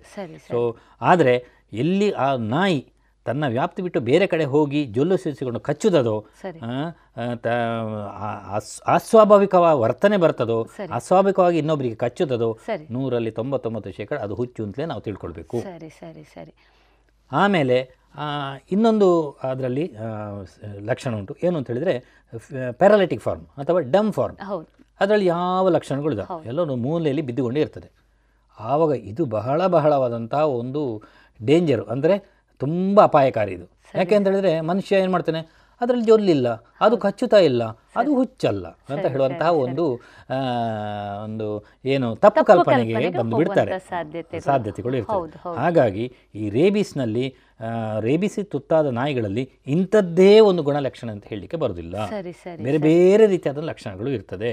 ಇದಕ್ಕೆ ನೀವು ಕೂಡಲೇ ತಜ್ಞ ಪಶುವೈದ್ಯನ ಸಂಪರ್ಕ ಮಾಡಿಬಿಟ್ಟು ಒಂದು ನಾಯಿಯಲ್ಲಿ ವರ್ತನೆ ವ್ಯತ್ಯಾಸ ಆಯಿತು ಅಂತ ಹೇಳಿದ ಕೂಡಲೇ ನೀವು ತಜ್ಞ ಪಶುವನ್ನು ಸಂಪರ್ಕ ಮಾಡಿಬಿಟ್ಟು ನಮ್ಮ ನಾಯಿಗೆ ಏನಾಗಿದೆ ಅಂತ ಹೇಳುವಂಥ ಒಂದು ಸಲಹೆಯನ್ನು ಪಡೆದುಕೊಂಡು ಮತ್ತೆ ಅದಕ್ಕೆ ಬೇಕಾದಂಥ ಚಿಕಿತ್ಸೆ ಇರ್ಬೋದು ಮುಂಜಾಗ್ರತಾ ಕ್ರಮಗಳನ್ನು ತೆಗೆದುಕೊಳ್ಳುವುದು. ಆ ಪ್ರಾಣಿಗಳ ಒಂದು ಹಿತದೃಷ್ಟಿಯಲ್ಲೂ. ಜೀವನ ದೃಷ್ಟಿಗೂ ತುಂಬಾ ಒಳ್ಳೆಯದು. ಯಾಕೆಂತ ಹೇಳಿದ್ರೆ ಅದು ಒಂದೇ ಅದರ ಲಕ್ಷಣ ಏನಿರ್ತಾರೆ ಸುಮ್ಮನೆ ಒಂದೇ ಕಡೆಯಲ್ಲಿ ಕುತ್ಕೊಂಡಿರ್ತದೆ. ಈ ಬಾಯಲ್ಲಿ ಜೊಲ್ಲಿ ಇರೋದಿಲ್ಲ ಯಾರಿಗೂ ಅಟ್ಯಾಕ್ ಮಾಡೋದಿಲ್ಲ ಆದರೆ ಸಡನ್ ಒಂದು ಮೂವಿಂಗ್ ಆಬ್ಜೆಕ್ಟ್ಸ್ ಒಂದು ಚಲನೆ ಆಯಿತು ಅಂತ ಹೇಳಿದಾಗ ಸಡನ್ ಅದನ್ನು ಅಟ್ಯಾಕ್ ಮಾಡುವಂಥ. ಇದಿರ್ತದೆ ಮತ್ತು ಅದಕ್ಕೆ ಎದ್ದೇ ಹೇಳಲಿಕ್ಕಾಗಲ್ಲ it is a paralytic form ಅಂತ ಹೇಳಿದರೆ ಎಲ್ಲ ಅದರಲ್ಲಿ ದೇಹದಲ್ಲಿ ಪಾರ್ಶ್ವವಾಯಿಗೆ ತುತ್ತಾಗ್ತಾ ಬರ್ತದೆ. ಕೆಲವೊಂದು ಸಲ ಅದರಲ್ಲಿ ascending type of paralysis descending type of paralysis ಇರ್ತದೆ. ಕಾಲಿಂದ ಮೇಲೆಗೆ ಬರ್ತದೆ ಮೇಲಿಂದ ಕೆಳಗೆ ಬರ್ತದೆ. ಪ್ಯಾರಾಲಿಸಿಸ್ ಆಗ್ತಾ ಹೋಗ್ತದೆ. ಎಲ್ಲ ಮ ಜಿ ನರಗಳು ಮತ್ತು ಮಾಂಸಖಂಡಗಳು ಎಲ್ಲ ಪಾರ್ಶ್ವವಾಗಿ ತುತ್ತಾಗಿಬಿಟ್ಟು ಅದು ಒಂದು ಕಡೆ ಮಲಗಿದಲ್ಲೇ ಇದ್ದು ಅಲ್ಲೇ ಕೊನೆಗೆ ಉಸಿರಾಟದ ತೊಂದರೆಯಿಂದ ಅದು ಸಾವನ್ನಪ್ಪನ್ನು ಸಾಧ್ಯತೆಗಳು ಇರುತ್ತದೆ. ಸೊ ಹೀಗೆ ಈ ಗುಣಲಕ್ಷಣಗಳು ರೇಬಿಸಲ್ಲಿ ಇಂಥದ್ದೇ ಅಂತ ಹೇಳುವಂತಹ ಒಂದು ಗುಣಲಕ್ಷಣಗಳು ಇರುವುದಿಲ್ಲ. ಹಾಗಾಗಿ ಜನರು ಒಂದು ತಪ್ಪು ಕಲ್ಪನೆಯಿಂದ ಅದು ರೇಬಿಸ್ ಅಲ್ಲ ಅಂತ ಹೇಳುವಂತಹ ಒಂದು ಅವರೇ ಆದಂಥ ನಿರ್ಧಾರಗಳನ್ನು ನಿರ್ಣಯಗಳನ್ನು ಅಥವಾ ಅವರೇ ಅದನ್ನು ಪತ್ತೆ ಹಚ್ಚಿ ಇದು ಇಲ್ಲ ಅಂತ ಹೇಳುವಂಥ ಸಡನ್ ಕನ್ಕ್ಲೂಷನ್ ಮಾಡಬಾರ್ದು. ಅದಕ್ಕೆ ತಜ್ಞ ಪಶುವೈದ್ಯರನ್ನು ಸಂಪರ್ಕ ಮಾಡಿಬಿಟ್ಟು ಇದು ಏನು ರೋಗ ಇದರಿಂದ ಇದು ರೇಬಿಸ್ ಹೌದಾ ಅಲ್ವಾ ಅಂತ ಹೇಳುವಂಥ ಒಂದು ಅವರ ಸಲಹೆಯನ್ನು ಪಡ್ಕೊಂಡು ಮುಂದೆ ಅದನ್ನು ಅದಕ್ಕೆ ಬೇಕಾದಂಥ ಒಂದು ಮಾರ್ಗವನ್ನ ತಗೊಳ್ಬಹುದು ಸರ್ ಪಶುವೈದ್ಯರಾಗಿ ಹಲವಾರು ವರ್ಷಗಳಿಂದ ಈ ರೀತಿಯಾದಂತಹ ಏನು ಪ್ರಾಣಿಗಳಲ್ಲಿ ಕಂಡುಬರುವಂತಹ ಗುಣಲಕ್ಷಣಗಳ ವ್ಯತ್ಯಾಸಗಳು ಅದರಿಂದ ಬರಬಹುದಾದಂತಹ ತೊಂದರೆಗಳನ್ನು ತಾವು ಗುಣಪಡಿಸ್ತಾ ನೋಡ್ತಾ ಬಂದವರು. ಇದರಲ್ಲಿ ಮುಖ್ಯವಾಗಿ ತಾವು ಉಲ್ಲೇಖ ಮಾಡಿದ ಹಾಗೆ ಯಾವುದೇ ಒಂದು ನಾಯಿಗೆ ಅದು ಬೀದಿ ನಾಯಿ ಇರ್ಬೋದು ಮನೆಯ ನಾಯಿ ಇರ್ಬೋದು ಕಂಡು ಬರುವಂತಹ ಅಥವಾ ಕಂಡು ಬಾರದಂತಹ ಗುಣಲಕ್ಷಣಗಳಿಂದ ರೇಬೀಸ್ ಇರುವಂಥ ಸಾಧ್ಯತೆಗಳಿದೆ. ಅಂತ ತಾವು ಹೇಳಿದ್ರಿ. ಈಗ ಯಾವುದೋ ಒಂದು ಸಂದರ್ಭದಲ್ಲಿ ನಮ್ಮ ಮನೆಗೆ ನಮಗೆ ಆಪ್ತವಾಗಿದ್ದಂಥ ನಾಯಿಗೆ ರೇಬಿಸ್ ಲಕ್ಷಣಗಳು ಕಂಡು ಬಂದಿದೆ. ಈಗ ಒಂದು ಪ್ರಾಣಿಯ ದೇಹದ ಒಳಗಡೆ ರೇಬಿಸ್ ಗುಣಲಕ್ಷಣಗಳು ಅಥವಾ ವೈರಸ್ಸುಗಳು ಬಂದ ನಂತರ ಏನಾದರೂ ಚಿಕಿತ್ಸಾ ಕ್ರಮ ಇದೆಯೇ ಡಾಕ್ಟ್ರೆ? ತುಂಬ ಒಳ್ಳೆಯ ಪ್ರಶ್ನೆ ನೀವು ಕೇಳಿದಿರಿ. ಈಗ ನಾನೀಗಾಗಲೇ ಹೇಳಿದೆ, ರೇಬಿಸ್ ಒಂದು ಅತ್ಯಂತ ಭಯಾನಕ ರೋಗ. ಪ್ರಾಣಾನ್ ಪ್ರಾಣಾಪಾಯನುಂಟು ಮಾಡುವಂಥ ರೋಗ ಪ್ರಾಣಾಂತಿಕ ರೋಗ ಅಂತೇಳಿ. ಈ ರೋಗ ಎಷ್ಟು ಭಯಾನಕವೋ ಇದನ್ನು ತಡೆಗಟ್ಟುವುದು ಅಷ್ಟೇ ಸುಲಭ. ಯಾಕೆ ಅಂತ ಹೇಳಿದರೆ ಈ ರೇಬಿಸ್ ಅನ್ನು ಚಿಕಿತ್ಸೆಯಿಂದ ಅದು ಗುಣಪಡಿಸ ಸಾಧ್ಯ ಇಲ್ಲ. ಆದರೆ ತಡೆಗಟ್ಟುವಂತಹ ಇದೊಂದು ಕಾಯಿಲೆ. ಹೌದು ಖಂಡಿತ. ರೇಬಿಸಿಗೆ ಇರುವಂಥ ಒಂದೇ ಮದ್ದು ಅಂತ ಹೇಳಿದರೆ ಲಸಿಕೆ ಚುಚ್ಚು ಮದ್ದು. ಈ ರೇಬಿಸ್ ರೋಗ ಲಕ್ಷಣ ಪ್ರಾರಂಭ ಆದರೆ ಇದಕ್ಕೆ ಯಾವುದೇ ಮದ್ದಿಲ್ಲ. ಆದರೆ ರೇಬಿಸ್ ರೋಗ ಬಾರದ ಹಾಗೆ ಅಥವಾ ರೇಬಿಸ್ ನಮ್ಮ ರೇಬಿಡ್ ಡಾಗ್ ಅಥವಾ ಹುಚ್ಚು ಹಿಡಿದ ನಾಯಿ ಕಡದ ಕೂಡಲೇ ಅದಕ್ಕೆ ನಾವು ಚಿಕಿತ್ಸೆ ಅಂತ ತಗೊಂಡ್ರೆ ಖಂಡಿತ ಇದಕ್ಕೆ ನೂರಕ್ಕೆ ನೂರು ನಮಗೆ ಇದರಿಂದ ರಕ್ಷಣೆಯನ್ನು ನಾವು ಪಡಿಬೋದು. ಸರಿ. ನಾವು ತಡೆಗಟ್ಟಬಹುದು ನಾವು. ಪಾರಾಗ್ಬೋದು. ಅದು ಹೇಗೆ ಅಂತೇಳಿ ನಾನು ಹೇಳ್ತೇನೆ. ಈಗ ನಮಗೆ ಒಂದು ನಾಯಿ ನಮಗೆ ಕಡಿತು ನಾಯಿ ಇನ್ನೊಂದು ನಾಯಿಗೆ ಕಡಿತು ಅಥವಾ ಮನುಷ್ಯರಿಗೆ ಕಡಿತು. ಅಂತ ತಕ್ಷಣ ನಾವು ಏನು ಮಾಡಬೇಕು? ಸರಿ. ಪ್ರಥಮವಾಗಿ ಪ್ರಥಮೋಪಚಾರ. ಅಂದರೆ ಈ ನಮಗೆ ನಾಯಿ ಕಡದ ಜಾಗದಲ್ಲಿ ಆ ಏನು ರೇಬಿಡ್ ಊಂಡ್ ಅಥವಾ ಬೈಟ್ ಊಂಡ್ ಇರ್ತದೆ. ಅದನ್ನು ಪ್ರಥಮವಾಗಿ ನಾವು ರನ್ನಿಂಗ್ ವಾಟರಿಂದ ತೊಳಿಬೇಕು ನಾವು. ರನ್ನಿಂಗ್ ವಾಟರ್ ಮತ್ತು ಸೋಪ್ ವಾಟರ್ ಸರಿ. ಇದರಿಂದ ತೊಳೆದಾಗ ಏನಾಗ್ತದೆ ಅಂತ ಹೇಳಿದ್ರೆ ಆ ವೈರಾಣು ಅಥವಾ ರೋಗಾಣು ಎಲ್ಲಿ ಆ ಜಾಗದಲ್ಲಿ ಗಾಯದ ಜಾಗದಲ್ಲಿ ಇರ್ತದೆ ಶೇಕಡ ಎಂಬತ್ತರಿಂದ ತೊಂಬತ್ತು ಭಾಗ ರೋಗಾಣುಗಳು ಎಲ್ಲ ಅಲ್ಲಿಂದ ಹೊರಟು ಹೋಗ್ತದೆ. ಹೊರಟು ಹೋಗ್ತದೆ ನಾಶ ಆಗ್ತದೆ ಸರಿ ಸರಿ ಸರಿ. ಹಾಗೆ ಅದಕ್ಕಾಗಿ ನಾನು ಪ್ರಥಮ ಇನ್ನೊಂದು ಸಲ ಒತ್ತಿ ಹೇಳ್ತೇನೆ ರನ್ನಿಂಗ್ ಟ್ಯಾಪ್ ವಾಟ್ರು ನೀವು ಟ್ಯಾಪ್ ವಾಟರ್ ಇದ್ದರೆ ರನ್ನಿಂಗ್ ಟ್ಯಾಪ್ ವಾಟರಲ್ಲಿ ನೀವು ಅದನ್ನು ಗಾಯವನ್ನು ವಾಶ್ ಮಾಡಬೇಕು. Plus you have to use carbolic soap ಅಥವಾ ಲೈಫ್ ಬಾಯ್ ಸೋಪ್ ಈ ಥರ ಸೋಪ್ಗಳನ್ನು ಯೂಸ್ ಮಾಡಿದಾಗ ಈ ಅದರಲ್ಲಿರುವಂತಹ ಒಂದು ಏನು ಆಂಟಿಸೆಪ್ಟಿಕ್ ದ್ರಾವಣಗಳು ಸರಿ. ಡಿಸ್ಇನ್ಫೆಕ್ಟೆನ್ಸ್ಗಳಿಂದ ಈ ರೋಗಾಣು ಅಲ್ಲಿಯೇ ನಾಶ ಆಗ್ತದೆ. ಈ ರೋಗ ರೋಗಾಣು ಎಷ್ಟು ಭಯಾನಕವೋ ಅದು ಅಷ್ಟೇ ದುರ್ಬಲ ಈ ರೋಗಾಣು. ಹಾಗಾಗಿ ರೋಗ ನಮಗೆ ನಮಗೆ ಆ ರೋಗ ಪೀಡಿತ ನಾಯಿ ಕಚ್ಚಿದ ಕೂಡಲೇ ನಾವು ಪ್ರಥಮವಾಗಿ ಏನು ಮಾಡಬೇಕು ಅಂತ ಹೇಳಿದ್ರೆ ಆ ಗಾಯವನ್ನು ನಾವು ಚೆನ್ನಾಗಿ. ತೊಳೆಯುವಂಥದ್ದು. ಸರಿ ಸರಿ. ಅಥವಾ ಒಂದು ನಾಯಿಗೆ ಕಚ್ಚಿತು ಅಂತ ಹೇಳಿದ್ರೆ ಆ ನಾಯಿಯನ್ನು ಒಂದು ಸಲ ಚಂದ ಸ್ನಾನ ಮಾಡಿಸುವಂಥದ್ದು. ಆವಾಗ ಏನಾಗ್ತದೆ ಅಂತ ಹೇಳಿದ್ರೆ ಶೇಕಡ ತೊಂಬತ್ತು ರೋಗಾಣು ಅಲ್ಲೇ ನಮಗೆ ಹೊರಟೋಯ್ತು. ಸರಿ.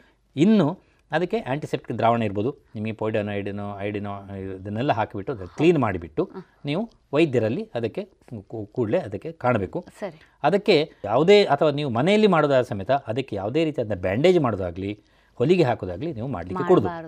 ಯಾಕೆ ಅಂತ ಹೇಳಿದರೆ ಅಲ್ಲಿ ಹಾಕಿದ ಕೂಡಲೇ ಆ ರೋಗಾಣು ಒಳಗೆ ಪ್ರವೇಶ ಆಗೋದು ಸಾಧ್ಯತೆ ಇರುತ್ತೆ. ನೀವು ಆ ಗಾಯ ಎಕ್ಸ್ಪೋಸ್ ಆದಾಗ ಏನಾಗ್ತದೆ ಅಂದರೆ ಈ ಸೂರ್ಯನ ಬಿಸಿಲಿಗೆ ಅಥವಾ ಹೊರಗಿನ ಇದಕ್ಕೆ ಅದು ಎಕ್ಸ್ಪೋಸ್ ಆದ ಕೂಡಲೇ ಈ ರೋಗಾಣು ತನ್ನಷ್ಟಕ್ಕೆ ಸಾಯ್ತದೆ. ಅಷ್ಟು ದುರ್ಬಲ ರೋಗಾಣು ಇದೆ. ಹಾಗಾಗಿ ಯಾವುದೇ ಕಾರಣಕ್ಕೆ ಅದು ನೀವು ಅದನ್ನು ಬ್ಯಾಂಡೇಜ್ ಹಾಕೋದಾಗಲಿ ಅದಕ್ಕೆ ಹೊಲಿಗೆ ಹಾಕೋದಾಗಲಿ ಮಾಡಲಿ ಕೊಡೋದು ಮತ್ತು ಅದಕ್ಕೆ ನೀವು ಲಸಿಕೆಯನ್ನು ತಗೊಳ್ಳುವಂಥದ್ದು ಈಗ ನಮಗೆ ಒಂದು ಅದು ಹುಚ್ಚು ನಾಯಿ ಇರ್ಬೋದು ಅಥವಾ ಹುಚ್ಚು ಅಲ್ಲದ ನಾಯಿ ಕಡ್ದ ಕೂಡಲೇ ಕಡದ ದಿನವೇ ನಾವು ಅದಕ್ಕೆ ಆ್ಯಂಟಿ ರೇಬಿಸ್ ಲಸಿಕೆ ಅಥವಾ ರೋಗದ ವಿರುದ್ಧ ರೇಬಿಸ್ ಚುಚ್ಚುಮದ್ದು ಅಂತ ಹೇಳಿ ಹೇಳ್ತದೆ. ಅದನ್ನು ನಾವು ತಗೊಳ್ಬೇಕು ಈಗ ಹೇಗೆ ನಾವು ಕೊರೋನಾ ರೋಗಕ್ಕೆ ನಾವು ಚುಚ್ಚುಮದ್ದನ್ನು ತಗೊಳ್ತೇವೆ ಸರಿ. ಯಾಕೆ ಚುಚ್ಚುಮದ್ದು ತಗೊಳ್ಳೋದು ಅಂತ ಹೇಳಿದ್ರೆ ಅದು ರೋಗ ಬಾರದ ಹಾಗೆ. ಅದೇ ರೀತಿ ಇಲ್ಲಿಯೂ ಸಹ ನಿಮಗೆ ಕಡದ ಕೂಡಲೇ ಆ ಚುಚ್ಚುಮದ್ದನ್ನು ತಗೊಳ್ಬೇಕು ಆಗ ಈ ಚುಚ್ಚುಮದ್ದು ಅಂತ ಹೇಳುವಂಥದ್ದು ಈ ರೋಗಾಣು ರೋಗ ನಮಗೆ ಬಾರದ ಹಾಗೆ ತಡೆಗಟ್ಟುವಂಥ ಇದು. ಅದು ಕಡದ ದಿನದಿಂದ ತಗೊಳ್ಬೇಕು zero zero day zero day ಅಂತ ಹೇಳಿದ್ರೆ ನಿಮಗೆ ಇವತ್ತು ರೇವಿಸ್ ಹಿಡ್ದ ಒಂದು ನಾಯಿ ಕಚ್ಚಿತು ಅಂತ ಹೇಳಿದ್ರೆ ಅದೇ ದಿವಸ ನೀವು ಆ ಒಂದು ವ್ಯಾಕ್ಸಿನನ್ನು ತಗೊಳ್ಳೋದು ತುಂಬ ಉತ್ತಮ. ಇಲ್ಲದಿದ್ದರೆ ಇಪ್ಪತ್ನಾಲ್ಕು ಗಂಟೆ ಒಳಗೆ ಸಮೇತ ನೀವು ಅದನ್ನು ತಗೊಳ್ಬೋದು. ಅದಕ್ಕಿಂತ ಹೆಚ್ಚು ನೀವು ಅದನ್ನು ಪೋಸ್ಟ್ಪೋನ್ ಮಾಡೋದು ಒಳ್ಳೆಯದಲ್ಲ ಆದರೆ ಕೆಲವೊಂದು ಬಾರಿ ಏನು ಹೇಳ್ತಾರೆ ಅಂತ ಹೇಳಿದರೆ ಈ ನಾಯಿ ನಿಮಗೆ ಕಚ್ಚಿತು ಅಂತ ಹೇಳಿದ್ರೆ ನೀವು ಹತ್ತು ದಿನ ನೋಡಿ. ಸರಿ. ಅದು ಹುಚ್ಚು ಹಿಡಿದು ಸತ್ತಿತು ಅಂತ ಹೇಳಿದ್ರೆ ಮತ್ತೆ ನೀವು ವ್ಯಾಕ್ಸಿನ್ ತಗೊಳ್ಳಿ ಅಂತ ಹೇಳೋ ಹೇಳುವಂತ ಹೇಳ್ತಾರೆ. ಆದರೆ ನಿಮಗೆ ಹಾಗೆ ಸಂಶಯ ಇದೆ ಅಂತ ಹೇಳಿದ್ರೆ ನೀವು ಆದಷ್ಟು ಬೇಗ ಈ ಲಸಿಕೆ ಅಂತೆಗಳು ತುಂಬ ಉತ್ತಮ. ಉತ್ತಮ. ಒಂದು ವೇಳೆ ಅದು ಅಲ್ಲ ಅಂತ ಹೇಳಿದ್ರೆ ಮತ್ತೆ ಮುಂದಿನ ನೀವು ಶೆಡ್ಯೂಲ್ ಅದು ಏನು ಅಂತ ಹೇಳಿದರೆ zero day third day seventh day fourteenth day twenty day ಅಂದರೆ ಒಂದನೇ ದಿನ ಅಂದ್ರೆ ಸುರಿನ ಲಸಿಕೆಯನ್ನು ಜೀರೋ ಝೀರೋ ಡೇ ಅಂದ್ರೆ ಕಚ್ಚಿದ ದಿನ ಝೀರೋ ಡೇ ಅಂತ ಹೇಳಿ ಹೇಳ್ತಾರೆ ಆಮೇಲೆ ಮೂರನೇ ದಿನ ಸರಿ. ಆಮೇಲೆ ಏಳನೇ ದಿನ ಹದಿನಾಲ್ಕನೇ ದಿನ ಇಪ್ಪತ್ತೆಂಟನೇ ದಿನ. ಹೌದು ಹೀಗೆ ನೀವು ಲಸಿಕೆಗಳನ್ನು ಐದು ಬಾರಿ ಪುನರಾವರ್ತನೆ ಮಾಡಬೇಕು ಈ ಅವಧಿಗಳಲ್ಲಿ. ಈ ಅವಧಿಗಳಲ್ಲಿ ಪುನರಾವರ್ತನೆ ಮಾಡುವಾಗ ನಿಮಗೆ ಅದು ಆ ನಾಯಿ ಸತ್ತಿತು ಅಂತ ಹೇಳಿದ್ರೆ ನೀವು ಮತ್ತೆ ಆ zero day three day seventh day ನೀವು ಕಂಟಿನ್ಯೂ ಮಾಡ್ಬೋದು. ಹೌದು. ಇಲ್ಲ ಅಂದ್ರೆ ನೀವು ಅದನ್ನು ಡಿಸ್ಕಂಟಿನ್ಯೂ ಮಾಡ್ಬೋದು. ಸರಿ ಸರಿ. ಅದರ ಹೊರತಾಗಿ ನೀವು ಹತ್ತು ದಿನವರೆಗೆ ವೇಟ್ ಮಾಡಿಕೊಂಡು ನೀವು ಲಸಿಕೆ ತಗೊಂಡ್ರೆ ಕೆಲವೊಂದು ಬಾರಿ ಅದು ಪ್ರಾಣಾಯಪ ಆಗುವಂಥ ಸಾಧ್ಯತೆ ಇರ್ತದೆ. ಯಾಕೆಂದ್ರೆ ಈ ಕಣ್ಣಿನ ಭಾಗಕ್ಕೆ ಅಂಗೈಗೆಲ್ಲ ಕಚ್ಚಿತು ಅಂತ ಹೇಳಿದ್ರೆ. ಅದು ನೀವು ಲಸಿಕೆ ತಗೊಳ್ಳುವ ಮೊದಲೇ ಈ ರೋಗಾಣು ಮೆದುಳಿಗೆ ಪ್ರವೇಶ ಆಯಿತು ಅಂತಾದರೆ ಮತ್ತೆ ನಿಮ್ಮ ಲಸಿಕೆ ಶರೀರದಲ್ಲಿ ಯಾವುದೇ ರೀತಿಯಾದಂಥ ಪರಿಣಾಮವನ್ನು ಬೀರುವುದಿಲ್ಲ. ಯಾಕೆ ಅಂತ ಹೇಳಿದ್ರೆ ಈ ಲಸಿಕೆ ಅಂತ ಹೇಳಿದ್ರೆ ಏನು? ಅದು ಒಂದು ದುರ್ಬಲವಾದಂಥ ಅಂದರೆ ಆ ವೈರಾಣುವನ್ನೇ ನಿಷ್ಕ್ರಿಯ ಮಾಡಿದಂತಹ ಒಂದು ವಸ್ತು ಆ ಲಸಿಕೆಯಲ್ಲಿ ಇರುವುದು. ರೇಬಿಸ್ ರೋಗಾಣುವನ್ನೇ ತೆಗೆದುಬಿಟ್ಟು ಅದರ ಏನು ವಿರುಲೆನ್ಸ್ ಅನ್ನು ತೆಗೆದುಬಿಟ್ಟು ಅದರ ಪೆಥೋಜೆನಿಸಿಟಿಯನ್ನು ಮಾತ್ರ ಮೇಂಟೈನ್ ಮಾಡಿ. ಅದರ ವಿರುಲೆನ್ಸ್ ಅನ್ನು ತೆಗೆದು ಬಿಡ್ತಾರೆ ಹೌದು.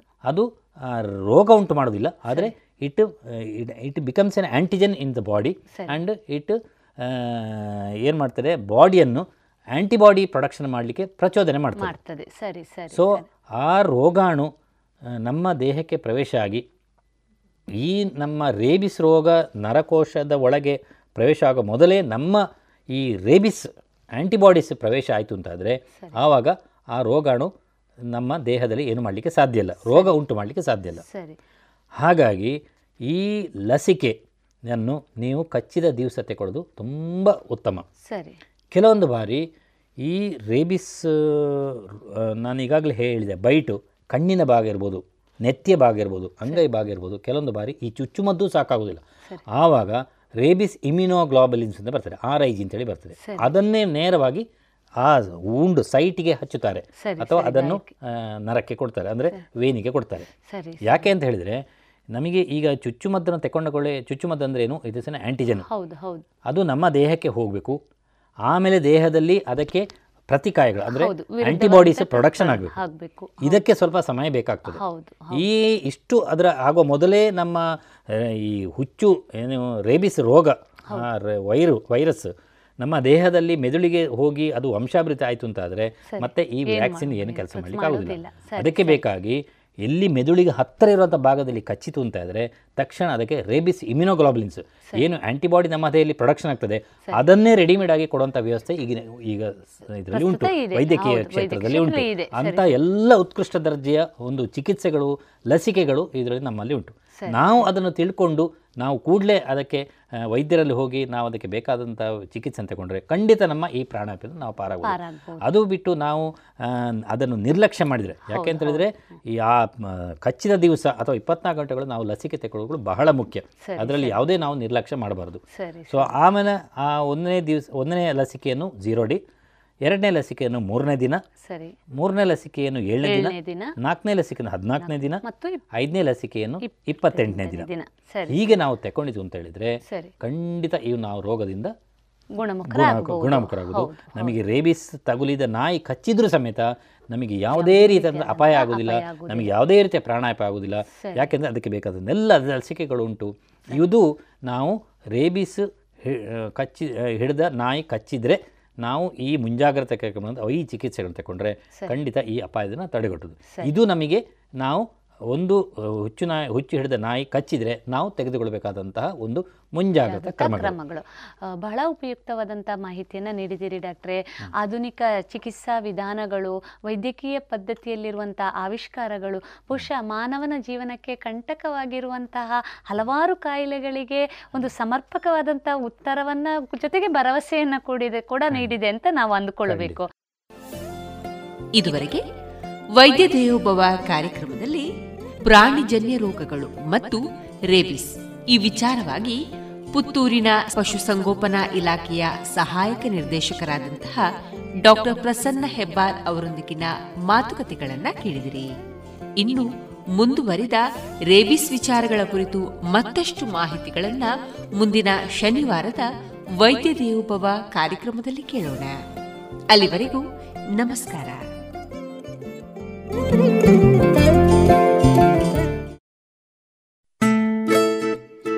ಮಕ್ಕಳ ಕೋಮಲ ತ್ವಚೆ, ಆರೋಗ್ಯ ಮತ್ತು ಬೆಳವಣಿಗೆಗಾಗಿ ಮಕ್ಕಳಿಗೆ ಹಚ್ಚುವ ತೈಲ. ಕಳೆದ ಮೂವತ್ತು ವರ್ಷಗಳಿಂದ ಬಳಕೆಯಲ್ಲಿರುವ ಎಸ್ಡಿಪಿ ಬಾಲಚಿಂತಾಮಣಿ ತೈಲ. ಮಕ್ಕಳ ಆರೋಗ್ಯಕ್ಕಾಗಿ ಇಂದಿನಿಂದಲೇ ಉಪಯೋಗಿಸಿ ಎಸ್ಡಿಪಿ ಬಾಲಚಿಂತಾಮಣಿ ತೈಲ.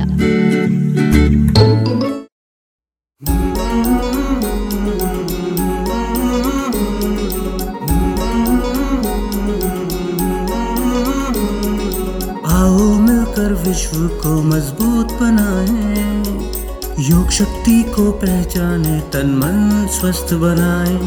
चले ज्ञान के मार्ग पर हम सत्य को पहचाने, योग करें हम नित्य ही ऋषि मुनियों की ही माने। संदेश ही हम विश्व के जन जन में फैलाए, योग शक्ति को पहचाने, तन मन स्वस्थ बनाए। आसन प्राणायाम ध्यान से तन मन को महकाए आलस नींद छोड़े खुद को आत्मनिर्भर बनाए आओ मिलकर विश्व को मजबूत बनाए योग शक्ति को पहचाने तन मन स्वस्थ बनाए तन मन स्वस्थ बनाए ಇದೀಗ ವಿಎನ್ ಭಾಗವತ ಬರಬಳ್ಳಿ ಅವರಿಂದ ಜೀವನ ಪಾಠ ಕಲಿಕಾ ಆಧಾರಿತ ಕಥೆಯನ್ನ ಕೇಳೋಣ ಒಂದು ಶಾಲೆಯನ್ನು ಬಿಟ್ಟಿತು. ಮಕ್ಕಳೆಲ್ಲರೂ ಮನೆಗೆ ತಾವಕದಿಂದ ಓಡೋಡಿ ಹೋಗ್ತಾ ಇದ್ದರು ಅಷ್ಟರಲ್ಲಿ ಒಂದು ದೊಡ್ಡದಾದಂತಹ ಮರದ ಕೆಳಗೆ ದಾರಿಯಲ್ಲಿ ಒಂದು ಹಕ್ಕಿಯ ಮರಿ ಬಿದ್ದು ಒದ್ದಾಡ್ತಾ ಇತ್ತು. ಅದನ್ನು ಈ ಶಾಲೆಗೆ ಹೋಗತಕ್ಕಂತಹ ಹೋಗ ಶಾಲೆಯಿಂದ ಬಂದಂತಹ ಮಕ್ಕಳು ಸೇರಿ ನೋಡಿದರು, ಮುಟ್ಟಿದರು. ಕೆಲವು ಜನ ಅದನ್ನು ಕಡ್ಡಿಯಿಂದ ಚುಚ್ಚುವುದು ಹಾರಿಸೋದು, ಓಡಿಸೋದು ಹೀಗೆ ಮಾಡ್ತಾ ಇದ್ದರು ಅದು ತನ್ನ ಸಣ್ಣ ಧ್ವನಿಯಲ್ಲಿ ಅಮ್ಮ ಅಮ್ಮ ಅಂತ ಕರಿತಾ ಇತ್ತು. ಆ ಸುತ್ತಲೂ ಅದರ ತಾಯಿ ಓಡಾಡ್ತಾ ಇತ್ತು. ಅಯ್ಯೋ, ನನ್ನ ಮಗನೇ ಏನಾಯಿತು? ಅಯ್ಯೋ, ನನ್ನ ಮಗನೇ ಏನಾಯಿತು ಅಂತ ಹೇಳೋದು ಅದರ ಧ್ವನಿಯಲ್ಲಿ ಕೂಗಾಡ್ತಾ ಇತ್ತು. ಆದರೆ ಈ ಮಕ್ಕಳು ಯಾರು ಆ ತಾಯಿಯ ಬಗ್ಗೆ ಲಕ್ಷ್ಯವನ್ನೇ ಹರಿಸಿರಲಿಲ್ಲ. ಅದೇ ಸಂದರ್ಭದಲ್ಲಿ ಈ ರವಿ ಹೇಳತಕ್ಕಂಥ ಹುಡುಗ ತನ್ನ ಶಾಲೆಯಿಂದ ಬಂದ. ಅವನು ಏನು ಮಾಡ್ದ? ಪಾಪ ಅನ್ನಿಸ್ತು ಅವನಿಗೆ. ಆ ಹೋಗೋ ಹಕ್ಕಿಯನ್ನು, ಮರಿಯನ್ನು ಹಿಡ್ಕೊಂಡು ನೇರವಾಗಿ ತನ್ನ ಮನೆಗೆ ಬಂದ. ತನ್ನ ಮನೆಗೆ ಬಂದು ಅಮ್ಮನ ಹತ್ರ ಹೇಳ್ದ, ಅಮ್ಮ, ನೋಡು, ಈ ಮರಿ ದಾರಿಯಲ್ಲಿ ಬಿದ್ದುಕೊಂಡಿತ್ತು ಪಾಪ. ನಾನು ಅದನ್ನು ತಂದಿದ್ದೇನೆ, ಅದಕ್ಕೆ ಹಸಿವಾಗಿರ್ಬೋದು ಅದಕ್ಕೆ ಊಟ ಕೊಡೋಣ, ಏನಾದರೂ ತಿನ್ಲಿಕ್ಕೆ ಕೊಡೋಣ ಅಂತ ಹೇಳಿದಾಗ, ಅಲ್ಲಿ ತಾಯಿ ಏನೋ ತಂದ್ಲು, ಏನೋ ಗುಟಕನ್ನು ತಂದ್ಲು, ಆದರೆ ಅದು ತಗೊಳ ಆ ಹಕ್ಕಿ ತಿನ್ನಲಿಲ್ಲ ಅದಕ್ಕೆ ಅಭ್ಯಾಸ ಇಲ್ಲಾಗಿತ್ತು. ಆದರೆ ಅದೇ ಸಂದರ್ಭದಲ್ಲಿ ಆ ತಾಯಿ ಆ ಮರಿಯನ್ನೇ ನೋಡಿ ಎಷ್ಟೋ ಅವೈಕ್ಕದೆ ನೋಡ್ತಾ ಇದ್ಲು.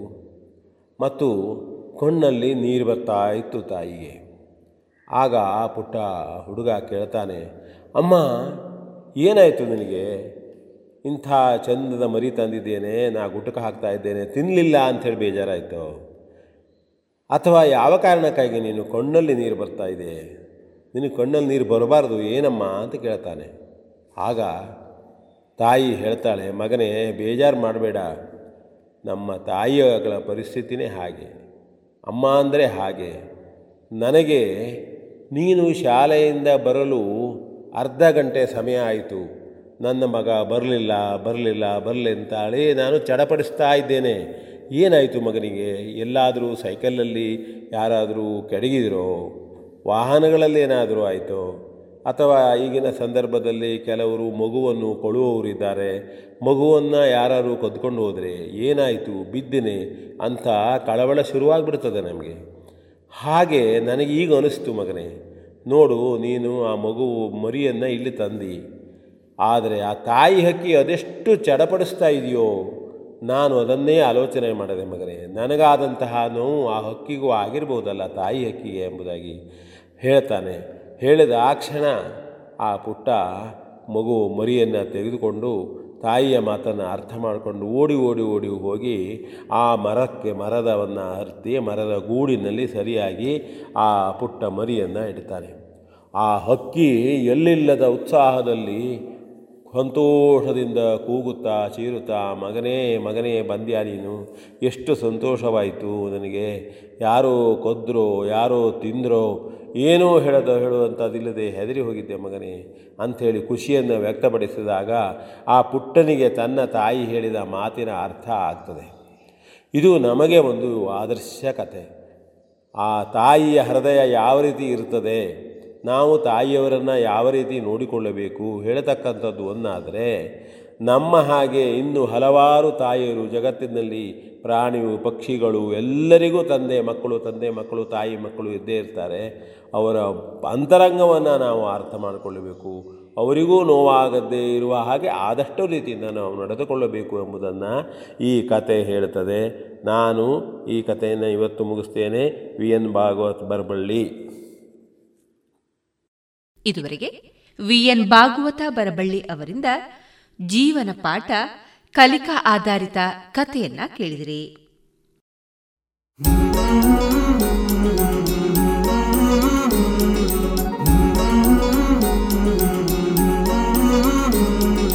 आओ मिलकर विश्व को मजबूत बनाए योग शक्ति को पहचाने, तन मन स्वस्थ बनाए।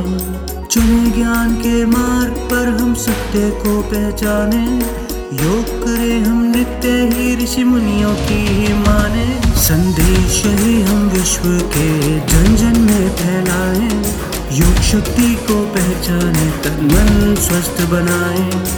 आसन प्राणायाम ध्यान से तन मन को महकाए। आलस नींद छोड़े खुद को आत्मनिर्भर बनाए आओ मिलकर विश्व को मजबूत बनाए योग शक्ति को पहचाने तन मन स्वस्थ बनाए तन मन स्वस्थ बनाए ಇನ್ನು ಮುಂದೆ ಸಾಹಿತ್ಯ ಸಂಗಮದಲ್ಲಿ ಸ್ವರಚಿತ ಕವನಗಳನ್ನ ಕೇಳೋಣ ಇದೀಗ ವಿಖ್ಯಾತಿ ಬೆಜಂಗಳ ಇವರಿಂದ ಕವನ ವಾಚನ ವಿಖ್ಯಾತಿ ಬೆಜಂಗಳ ಪ್ರಸ್ತುತ ಒಂಬತ್ತನೇ ತರಗತಿ ವಿದ್ಯಾರ್ಥಿನಿ, ಭರತನಾಟ್ಯ ಹಾಗೂ ಶಾಸ್ತ್ರೀಯ ಸಂಗೀತದಲ್ಲಿ ಜೂನಿಯರ್ ಪರೀಕ್ಷೆ ತೇರ್ಗಡೆ ಹೊಂದಿ ಭಾಗವತಿಕೆ ಅಭ್ಯಾಸ, ತಾಳಮದ್ದಲೆ ಕೂಟಗಳಲ್ಲಿ ಭಾಗವಹಿಸಿದ್ದಾರೆ. ಈ ಪ್ರತಿಭೆಗೆ ಕವನ ರಚನಾ ಇಷ್ಟದ ಹವ್ಯಾಸ. ಇದೀಗ ಇವರಿಂದ ಕವನ ವಾಚನ. ನನ್ನ ಕವನದ ಶೀರ್ಷಿಕೆ ದೂರದ ಬೆಟ್ಟ. ದೂರದ ಬೆಟ್ಟ ನುಣ್ಣಗೆ ಎಂದು ಬೆಟ್ಟ ಹತ್ತಲು ಹೆಜ್ಜೆ ಇಟ್ಟೆ. ಪ್ರತಿ ಹೆಜ್ಜೆಯಲ್ಲಿ ಕಂಡೆನು ನೋವ ದುಃಖವ. ನಡೆಯುವಾಗ ಕೇಳಿಸಿತು ಪ್ರಾಣಿಗಳ ಗರ್ಜನೆ, ಉಮ್ಮಳಿಸಿತು ಭಯವ. ಮಳೆ ಗುಡುಗು ಬಿಸಿಲು ಚಳೆ ಎಲ್ಲ ಇದ್ದರೂ ಮೇಲೇರಿದೆನು ದೂರದ ಬೆಟ್ಟವ. ಸೇವಿಸಲು ಆಹಾರ, ಕುಡಿಯಲು ನೀರಿಲ್ಲದೆ ಅರಿತೆನು ತಿನಿಸುಗಳ ಬೆಲೆಯ. ತಿಂದೆನು ಕಾಡು ಫಲಗಳ, ಕೆಳಗೆ ಕಂಡೆನು ಸ್ವರ್ಗವ. ಮೇಲೇರಿದ ನಾನು ಪಾದವ ನೋಡಿದೆ, ಕಂಡೆನು ನೋವನು. ಎಡರು ತೊಡರುಗಳನ್ನು ಮೀರಿದ ನಾನು ಪಡೆದೆ ಆನಂದವನು. ಧನ್ಯವಾದಗಳು. ಇದೀಗ ಶ್ರಾವ್ಯ ಎಸ್ ಬಿ ಇವರಿಂದ ಕವನ ವಾಚನ ಶ್ರಾವ್ಯ ಎಸ್ ಬಿ ಇವರು ಹತ್ತನೇ ತರಗತಿ ವಿದ್ಯಾರ್ಥಿನಿ. ಶಿಕಲಾ ಬಿ ಕಾರಂತ್ ಇವರ ಸುಪುತ್ರೆ. ತಾಲೂಕು ಮತ್ತು ಜಿಲ್ಲಾ ಮಟ್ಟದ ಕವನ ಸ್ಪರ್ಧೆ ಮತ್ತು ಪ್ರಬಂಧ ಸ್ಪರ್ಧೆಗಳಲ್ಲಿ ಹಲವಾರು ಬಹುಮಾನಗಳನ್ನು ಪಡೆದಿರುತ್ತಾಳೆ. ಸಂಗೀತ ಮತ್ತು ಯಕ್ಷಗಾನ ಭಾಗವತಿಗೆ ಅಭ್ಯಾಸ ಕೂಡ ಮಾಡ್ತಾ ಇದ್ದಾಳೆ. ಇದೀಗ ಇವಳಿಂದ ಕವನ ವಾಚನ.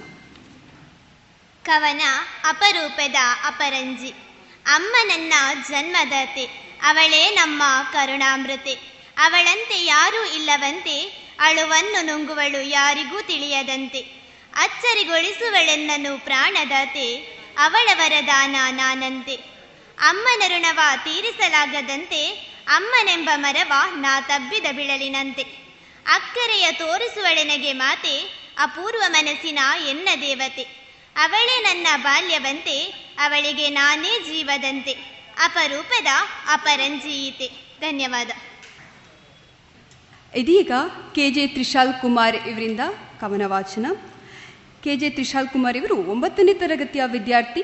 ಕವನ ಬರೆಯುವ ಹವ್ಯಾಸ ಹಾರಾಡಿ ಶಾಲೆಯಲ್ಲಿ ಆರನೇ ತರಗತಿಯಿಂದ ಪ್ರಾರಂಭವಾಗಿದೆ. ಹಾರ ಎಂಬ ಒಂದು ಪುಸ್ತಕಕ್ಕೆ ಇವರು ಹದಿನೆಂಟು ಸಣ್ಣ ಸಣ್ಣ ಕವನವನ್ನು ರಚಿಸಿರ್ತಾರೆ. ಇದೀಗ ಇವರಿಂದ ಕವನ ವಾಚನ.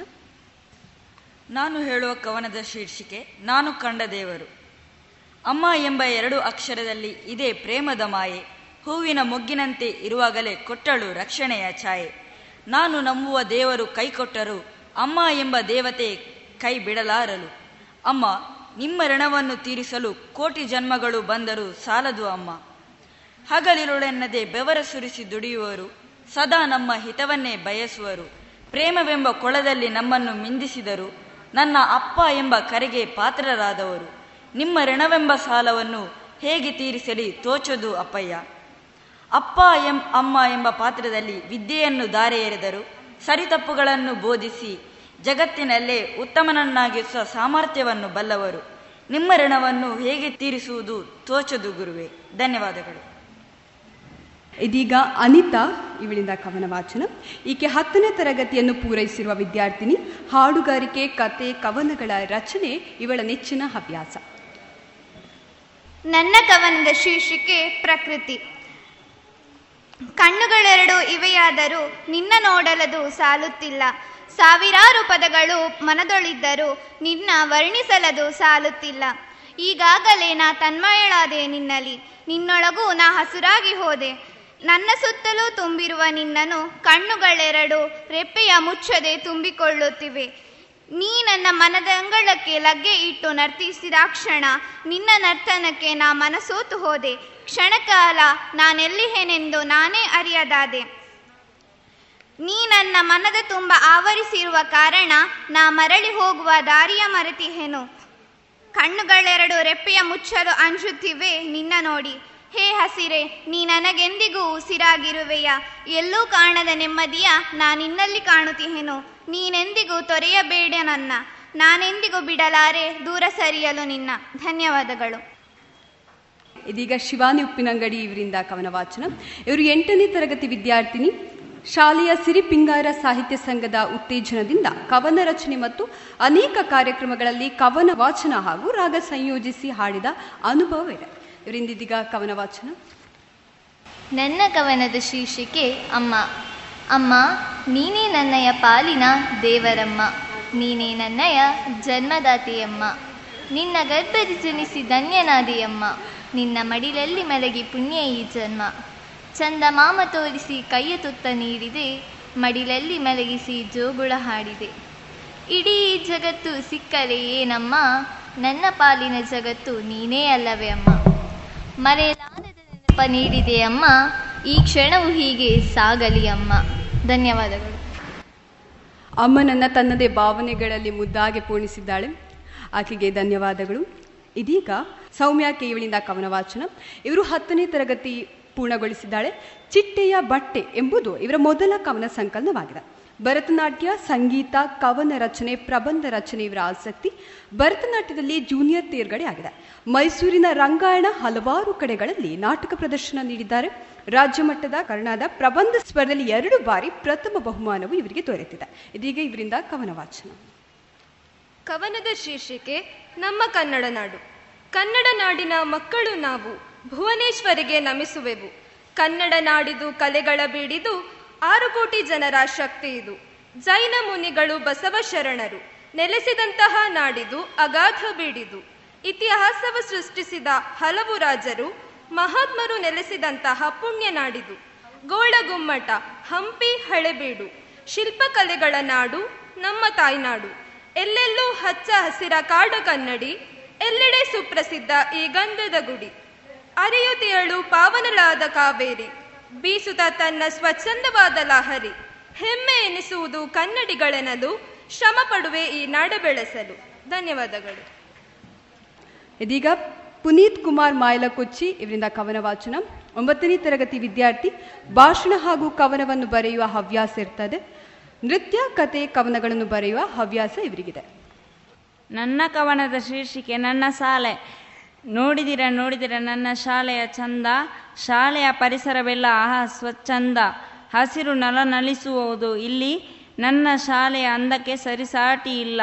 ಆಟ, ಊಟ, ಪಾಠ ಎಲ್ಲವೂ ಬಹಳ ಖುಷಿಯೇ ಇಲ್ಲಿ. ಮಕ್ಕಳೊಡನೆ ಮಕ್ಕಳಾಗಿರುವರು ನನ್ನ ಶಿಕ್ಷಕರು ಇಲ್ಲಿ.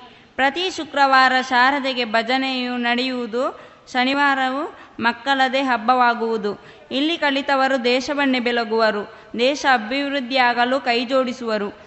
ನನ್ನ ಗುರುಗಳು ನನಗೆ ದೇವರ ಸಮಾನ. ಆ ಆ, ಈ ತಿದ್ದಿದ ಗುರುಗಳೇ ನಿಮಗಿದು ನಮನ.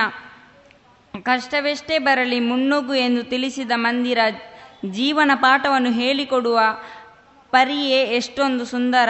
ಎಷ್ಟೇ ಎತ್ತರಕ್ಕೆ ಏರಿದರೂ ಹತ್ತಿದ ಏನಿಯ ತುಳಿಯಬಾರದು. ಅಂತೆಯೇ ಪ್ರಾಥಮಿಕ ಶಾಲೆಯನ್ನು ಎಂದಿಗೂ ಮರೆಯಬಾರದು. ಧನ್ಯವಾದಗಳು. ಇದೀಗ ಜಯಸೂರ್ಯ ಕೆ ಸುವರ್ಣ ಹತ್ತನೇ ತರಗತಿ ವಿದ್ಯಾರ್ಥಿನಿ ಶ್ರೀರಾಮ ಹಿರಿಯ ಪ್ರಾಥಮಿಕ ಶಾಲಾ ವಿದ್ಯಾರ್ಥಿ, ರಾಜ್ಯ ಮಟ್ಟದ ಸ್ಕೇಟಿಂಗ್ ಪಟು, ದೇಶಭಕ್ತಿ ಗೀತೆಗಳನ್ನು ಸ್ವರಚಿಸಿ ರಾಗ ಹಾಕಿ ಹಾಡುವುದು ಇವಳ ನೆಚ್ಚಿನ ಹವ್ಯಾಸವಾಗಿದೆ. ಇದೀಗ ಇವಳಿಂದ ಕವನ ವಾಚನ.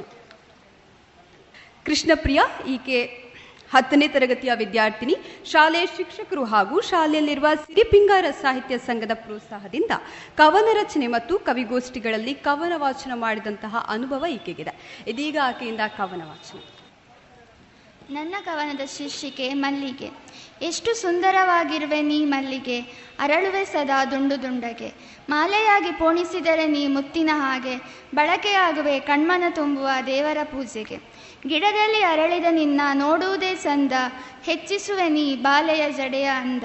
ಕೆಲವು ದಿನಗಳ ನಿನ್ನ ಈ ಜೀವನ ದೇವರಿಗೆ ಅರ್ಪಿತವಾಗುವ ಮೂಲಕ ಪಾವನ. ಎಷ್ಟೊಂದು ಆಕರ್ಷಕ ನಿನ್ನ ದಳಗಳು, ಅದ ನೋಡಿ ಮುದಗೊಳ್ಳುತ್ತಿವೆ ಕಂಗಳು. ನಿನ್ನ ಮಾಲೆಯ ಕಂಡು ಮರುಳಾಗುವರು ಎಲ್ಲ, ನಿನ್ನ ಚೆಲುವಿಗೆ ಸಾಟಿಯೇ ಇಲ್ಲ. ಧನ್ಯವಾದಗಳು. ಇದೀಗ ಭೂಮಿಕಾ ಜೆ ಆಚಾರ್ಯ ಇವಳಿಂದ ಕವನ ವಾಚನ ಭೂಮಿಕಾ ಜೈವರು ಶ್ರೀರಾಮಕೃಷ್ಣ ಪ್ರೌಢಶಾಲೆಯ ವಿದ್ಯಾರ್ಥಿನಿ, ನೃತ್ಯ, ಸಂಗೀತ, ಚಿತ್ರಕಲೆ, ಯಕ್ಷಗಾನ, ನಾಟಕ, ಕತೆ, ಕವನಗಳನ್ನು ರಚಿಸುವುದು ಹವ್ಯಾಸ. ಚಿನ್ನದ ಗರಿ ಎಂಬ ಕವನ ಸಂಕಲನ ರಚಿಸಿದ್ದಾರೆ. ಅನೇಕ ಕಡೆಗಳಲ್ಲಿ ಕವಿಗೋಷ್ಠಿಯಲ್ಲಿ ಭಾಗವಹಿಸಿದ್ದಾರೆ. ಮೈಸೂರಿನ ರಂಗಾಣ ಹೀಗೆ ಹಲವಾರು ಕಡೆಗಳಲ್ಲಿ ನಾಟಕ ಪ್ರದರ್ಶನಗಳನ್ನು ಮಾಡಿದ್ದಾರೆ. ಇದೀಗ ಇವರಿಂದ ಕವನ ವಾಚನ. ಎಲ್ಲರಿಗೂ ನಮಸ್ಕಾರ. ನನ್ನ ಕವನದ ಶೀರ್ಷಿಕೆ, ನನ್ನ ಪ್ರೀತಿಯ ಅಪ್ಪ. ನನ್ನಯ ಜನುಮ ದಾತರು ನೀವು. ನಿಮಗಿದು ನನ್ನಯ ನಮನಗಳು. ಸುಂದರ ವ್ಯಕ್ತಿತ್ವದ ನೇರ ನಡೆನುಡಿಯ ವಾಕ್ ಚಾತುರ್ಯರು ನೀವು ಸದಾಕಾಲ ಹಸನ್ಮುಖಿಯಾಗಿರುವಿರಿ ನೀವು.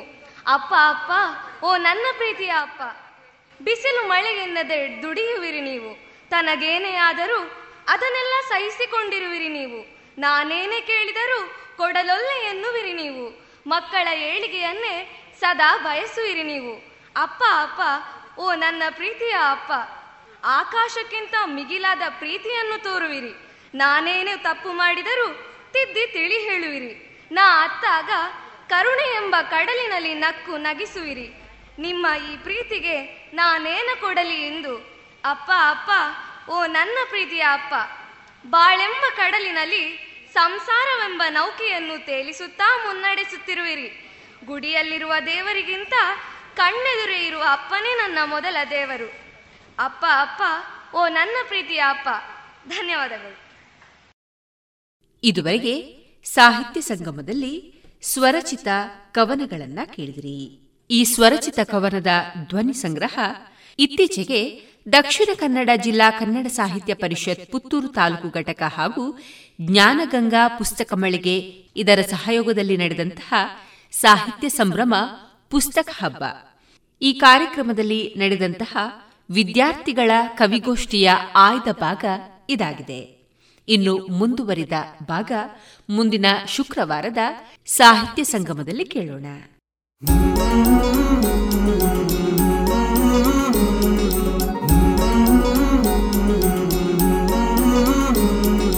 आओ मिलकर विश्व को मजबूत बनाए योग शक्ति को पहचाने तन मन स्वस्थ बनाए चुने ज्ञान के मार्ग पर हम सत्य को पहचाने। योग करे हम नित्य ही ऋषि मुनियों की ही माने। संदेश ही हम विश्व के जन जन में फैलाए। योग शक्ति को पहचाने तन मन स्वस्थ बनाए। आसन प्राणायाम ध्यान से तन मन को महकाए। आलस नींद छोड़े, खुद को आत्मनिर्भर बनाए। आओ मिलकर विश्व को मजबूत बनाए योग शक्ति को पहचाने तन मन स्वस्थ बनाए मन स्वस्थ बनाए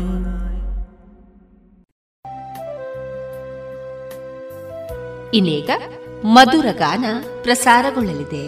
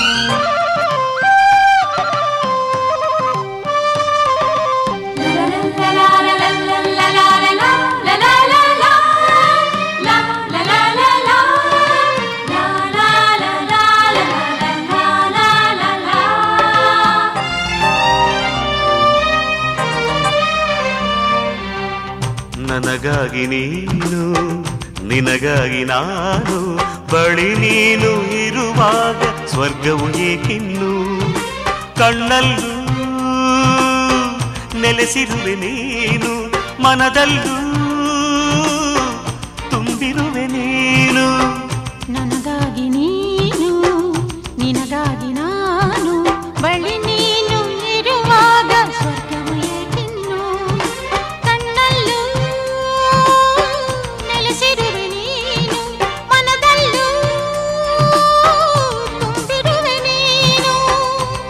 ನನಗಾಗಿ ನೀನು ನಿನಗಾಗಿ ನಾನು.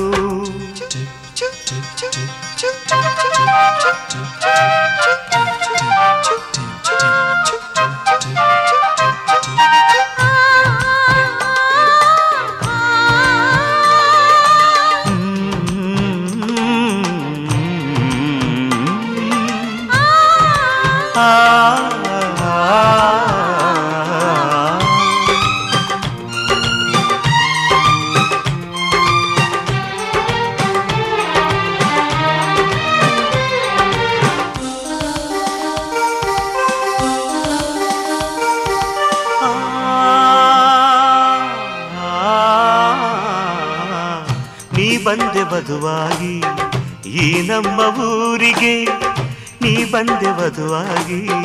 ಈ ನಮ್ಮ ಊರಿಗೆ ನಿನ್ನನ್ನು ಕಳಿಸೆನು.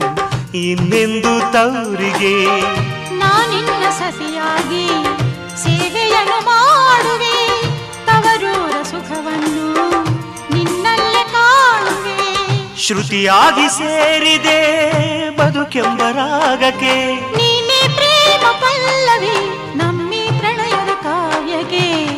ನನಗಾಗಿ ನೀನು ನಿನಗಾಗಿ ನಾನು ಬಳಿ ನೀನು ಇರುವಾಗ ಸ್ವರ್ಗವು ಏಕಿನ್ನು. ಕಣ್ಣಲ್ಲೂ ನೆಲೆಸಿರುವೆ ನೀನು ಮನದಲ್ಲೂ ತುಂಬಿರುವೆ ನೀನು. ನನಗಾಗಿ ನೀನು ನಿನಗಾಗಿ ನಾನು ಬಳಿ ನೀನು ಇರುವಾಗ ಸ್ವರ್ಗವು ಏಕಿನ್ನು.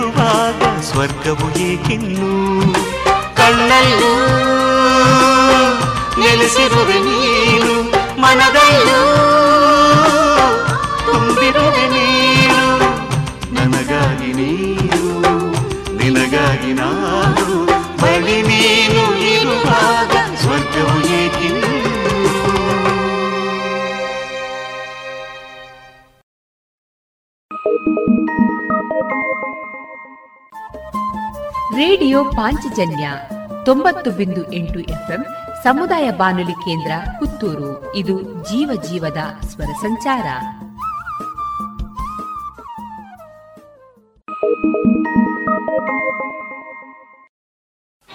ಆ ಸೂತ್ರಧಾರನು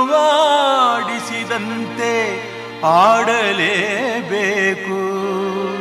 ಅವನಿಚ್ಛೆಯಂತೆ ನಗಬೇಕು. ಅವನಾಣತೆಯಂತೆ ಹಳಬೇಕು. ಓ ಮಲ್ಲೆ ಹೂವೆ ನಿನಗೆಲ್ಲ ನೋವೆ ಆಸರೆ ನಿನಗಿಲ್ಲ. ಬೇಡಿದ ಸುಖವು ಕನಸಾಯ್ತೆ ಅಂದದ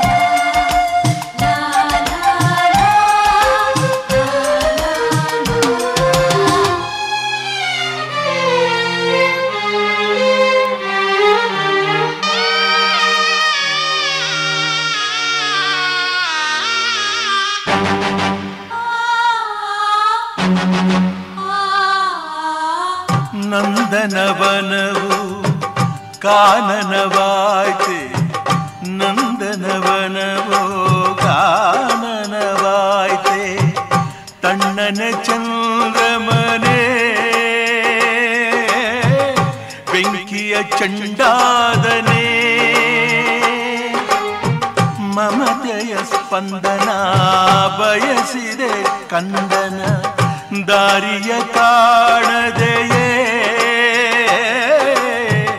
ಕತ್ತಲೆ ಕವಿದಾಯಿದೆ ಆಸೆಯ ದೋಣಿಯು ಗಾಳಿಗೆ ಸಿಲುಕಿ ದೇಲುತ ಮುಳುಗುತ್ತಲಿ? ಓ, ಸಾಗಿದೆ ಗುರಿ ಸೇರದೆ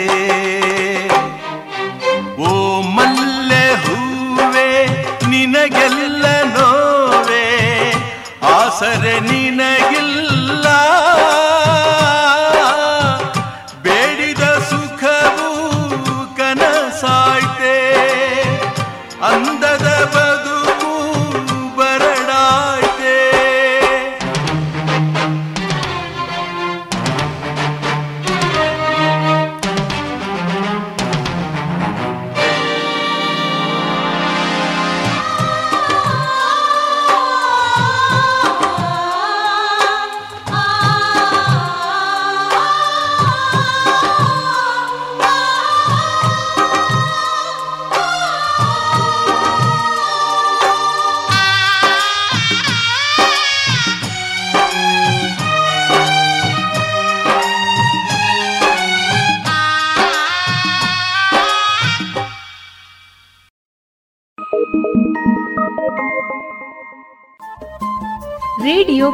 ಪಾಂಚಜನ್ಯ ತೊಂಬತ್ತು ಬಿಂದು ಎಂಟು ಎಫ್ಎಂ ಸಮುದಾಯ ಬಾನುಲಿ ಕೇಂದ್ರ ಪುತ್ತೂರು. ಇದು ಜೀವ ಜೀವದ ಸ್ವರ ಸಂಚಾರ.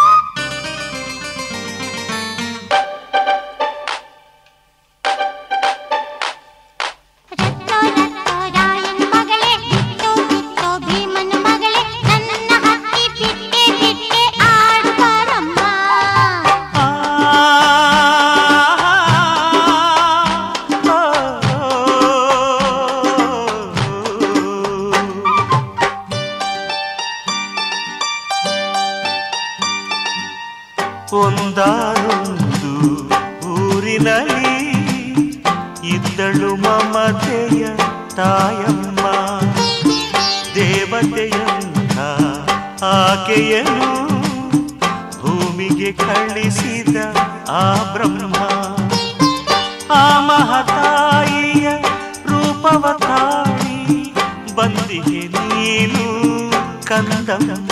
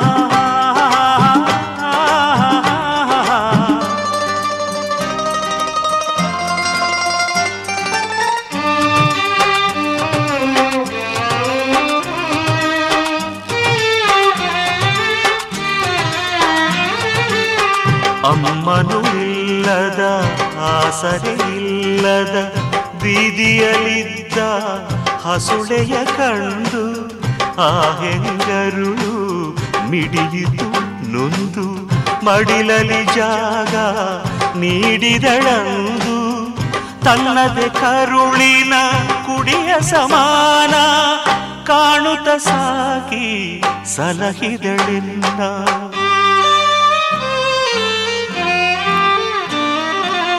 ತಾಯ್ತನ ಮಹಿಮೆಯ ವಿಶ್ವಕ್ಕೆ ತೋರಿದ ಮಾತೆಯೇ ನನ್ನ ಜನ್ಮಾನುಬಂಧ.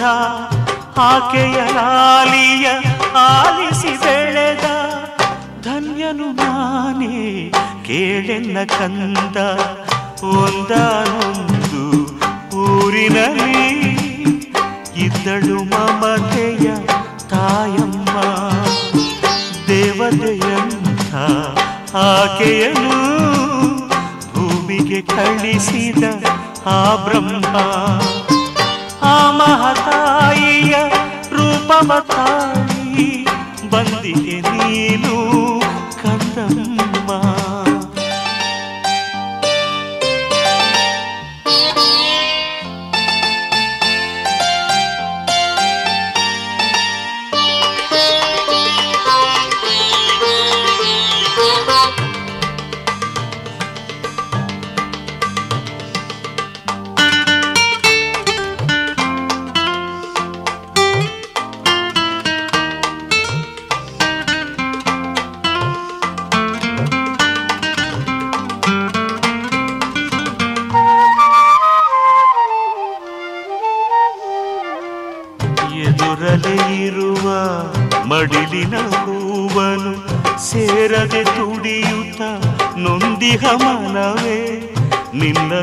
ಸೇರದೆ ಕಂದನ ದೂರವ ಮಾಡಿದ ವಿಧಿಗೆ ಕ್ಷಣಿಕದ ಗೆಲುವೆ, ಮಮತೆಯ ನಡುವೆ ಮುಸುಕಿದ ಮೋಡ, ಕರಗುವ ಸಮಯ ಮುಂದಿದೆ ಹೂವೇ.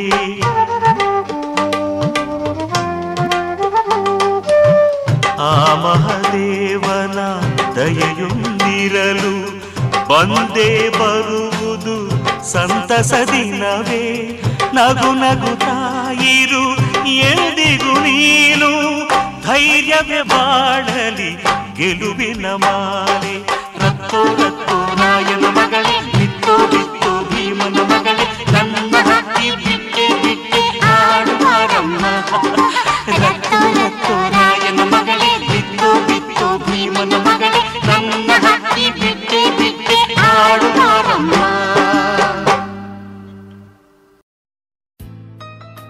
ಇದುವರೆಗೆ ಮಧುರ ಗಾನ ಪ್ರಸಾರವಾಯಿತು.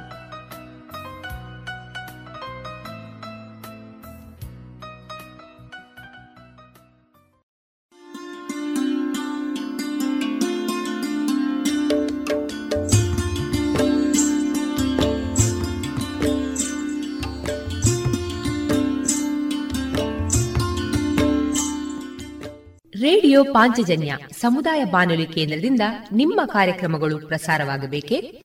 ಹಾಗಿದ್ದರೆ ನಮ್ಮನ್ನು ಸಂಪರ್ಕಿಸಿ. ನಮ್ಮ ದೂರವಾಣಿ ಸಂಖ್ಯೆ ಸೊನ್ನೆ ಎಂಟು ಎರಡು ಐದು ಒಂದು, ಎರಡು ಒಂಬತ್ತು ಎಂಟು ನಾಲ್ಕು ಒಂಬತ್ತು ಒಂಬತ್ತು.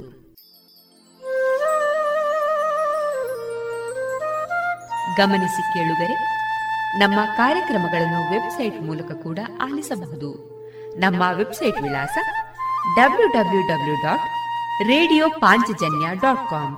ಇಲ್ಲಿ ಆರ್ಕೈವ್ಸ್ನ ಭಾಗಕ್ಕೆ ಹೋಗಿ ಕ್ಲಿಕ್ ಮಾಡಿದರೆ ಹಳೆ ಕಾರ್ಯಕ್ರಮಗಳನ್ನು ಕೂಡ ಆಲಿಸಬಹುದು. ಜೊತೆಗೆ ನಮ್ಮ ಪ್ರಸಾರವನ್ನು ಆಪ್ ಮೂಲಕವೂ ಕೇಳಬಹುದು. ಪ್ಲೇಸ್ಟೋರ್ನಲ್ಲಿ ಪಾಂಚಜನ್ಯ ಸರ್ಚ್ ಮಾಡಿ, ಡೌನ್ಲೋಡ್ ಮಾಡಿಕೊಂಡು ತಮ್ಮ ಮೊಬೈಲ್ಗಳಿಗೆ ಇನ್ಸ್ಟಾಲ್ ಮಾಡಿದರೆ ರೇಡಿಯೋ ಪ್ರಸಾರದ ಕಾರ್ಯಕ್ರಮವನ್ನು ನೀವು ಆಲಿಸಬಹುದು. ನಮ್ಮ ಪ್ರಸಾರದ ಬಗೆಗೆ ನಿಮ್ಮ ಅಭಿಪ್ರಾಯಗಳನ್ನು ಹಂಚಿಕೊಳ್ಳಲು ನಮ್ಮ ವಿಳಾಸ ರೇಡಿಯೋ ಪಾಂಚಜನ್ಯ ತೊಂಬತ್ತು ಬಿಂದು ಎಂಟು ಎಫ್ಎಂ ಸಮುದಾಯ ಬಾನುಲಿ ಕೇಂದ್ರ, ನೆಹರು ನಗರ, ಪುತ್ತೂರು. ನಮ್ಮ ದೂರವಾಣಿ ಸಂಖ್ಯೆ ಸೊನ್ನೆ ಎಂಟು ಎರಡು ಐದು ಒಂದು, ಎರಡು ಒಂಬತ್ತು ಎಂಟು ನಾಲ್ಕು ಒಂಬತ್ತು ಒಂಬತ್ತು. ಇಮೇಲ್ ವಿಳಾಸ radio Panchajanya at Gmail dot com ನಮ್ಮ ವಿಳಾಸ ಮತ್ತೊಮ್ಮೆ ರೇಡಿಯೋ ಪಾಂಚಜನ್ಯ ತೊಂಬತ್ತು ಬಿಂದು ಎಂಟು ಎಫ್ಎಂ ಸಮುದಾಯ ಬಾನುಲಿ ಕೇಂದ್ರ, ನೆಹರು ನಗರ, ಪುತ್ತೂರು. ನಮ್ಮ ದೂರವಾಣಿ ಸಂಖ್ಯೆ ಸೊನ್ನೆ ಎಂಟು ಎರಡು ಐದು ಒಂದು, ಎರಡು ಒಂಬತ್ತು ಎಂಟು ನಾಲ್ಕು ಒಂಬತ್ತು ಒಂಬತ್ತು. ಇಲ್ಲಿಗೆ ಈ ಹೊತ್ತಿನ ಪ್ರಸಾರ ಕಾರ್ಯಕ್ರಮವನ್ನ ಮುಕ್ತಾಯಗೊಳಿಸುತ್ತಿದ್ದೇವೆ. ಆತ್ಮೀಯ ಕೇಳುಗರಿಗೆಲ್ಲ ರೇಡಿಯೋ ಪಾಂಚಜನ್ಯದ ಬಳಗದ ಪರವಾಗಿ ನಾನು ತೇಜಸ್ವಿ ರಾಜೇಶ್ ಮಾಡುವ ಅನಂತ ವಂದನೆಗಳು.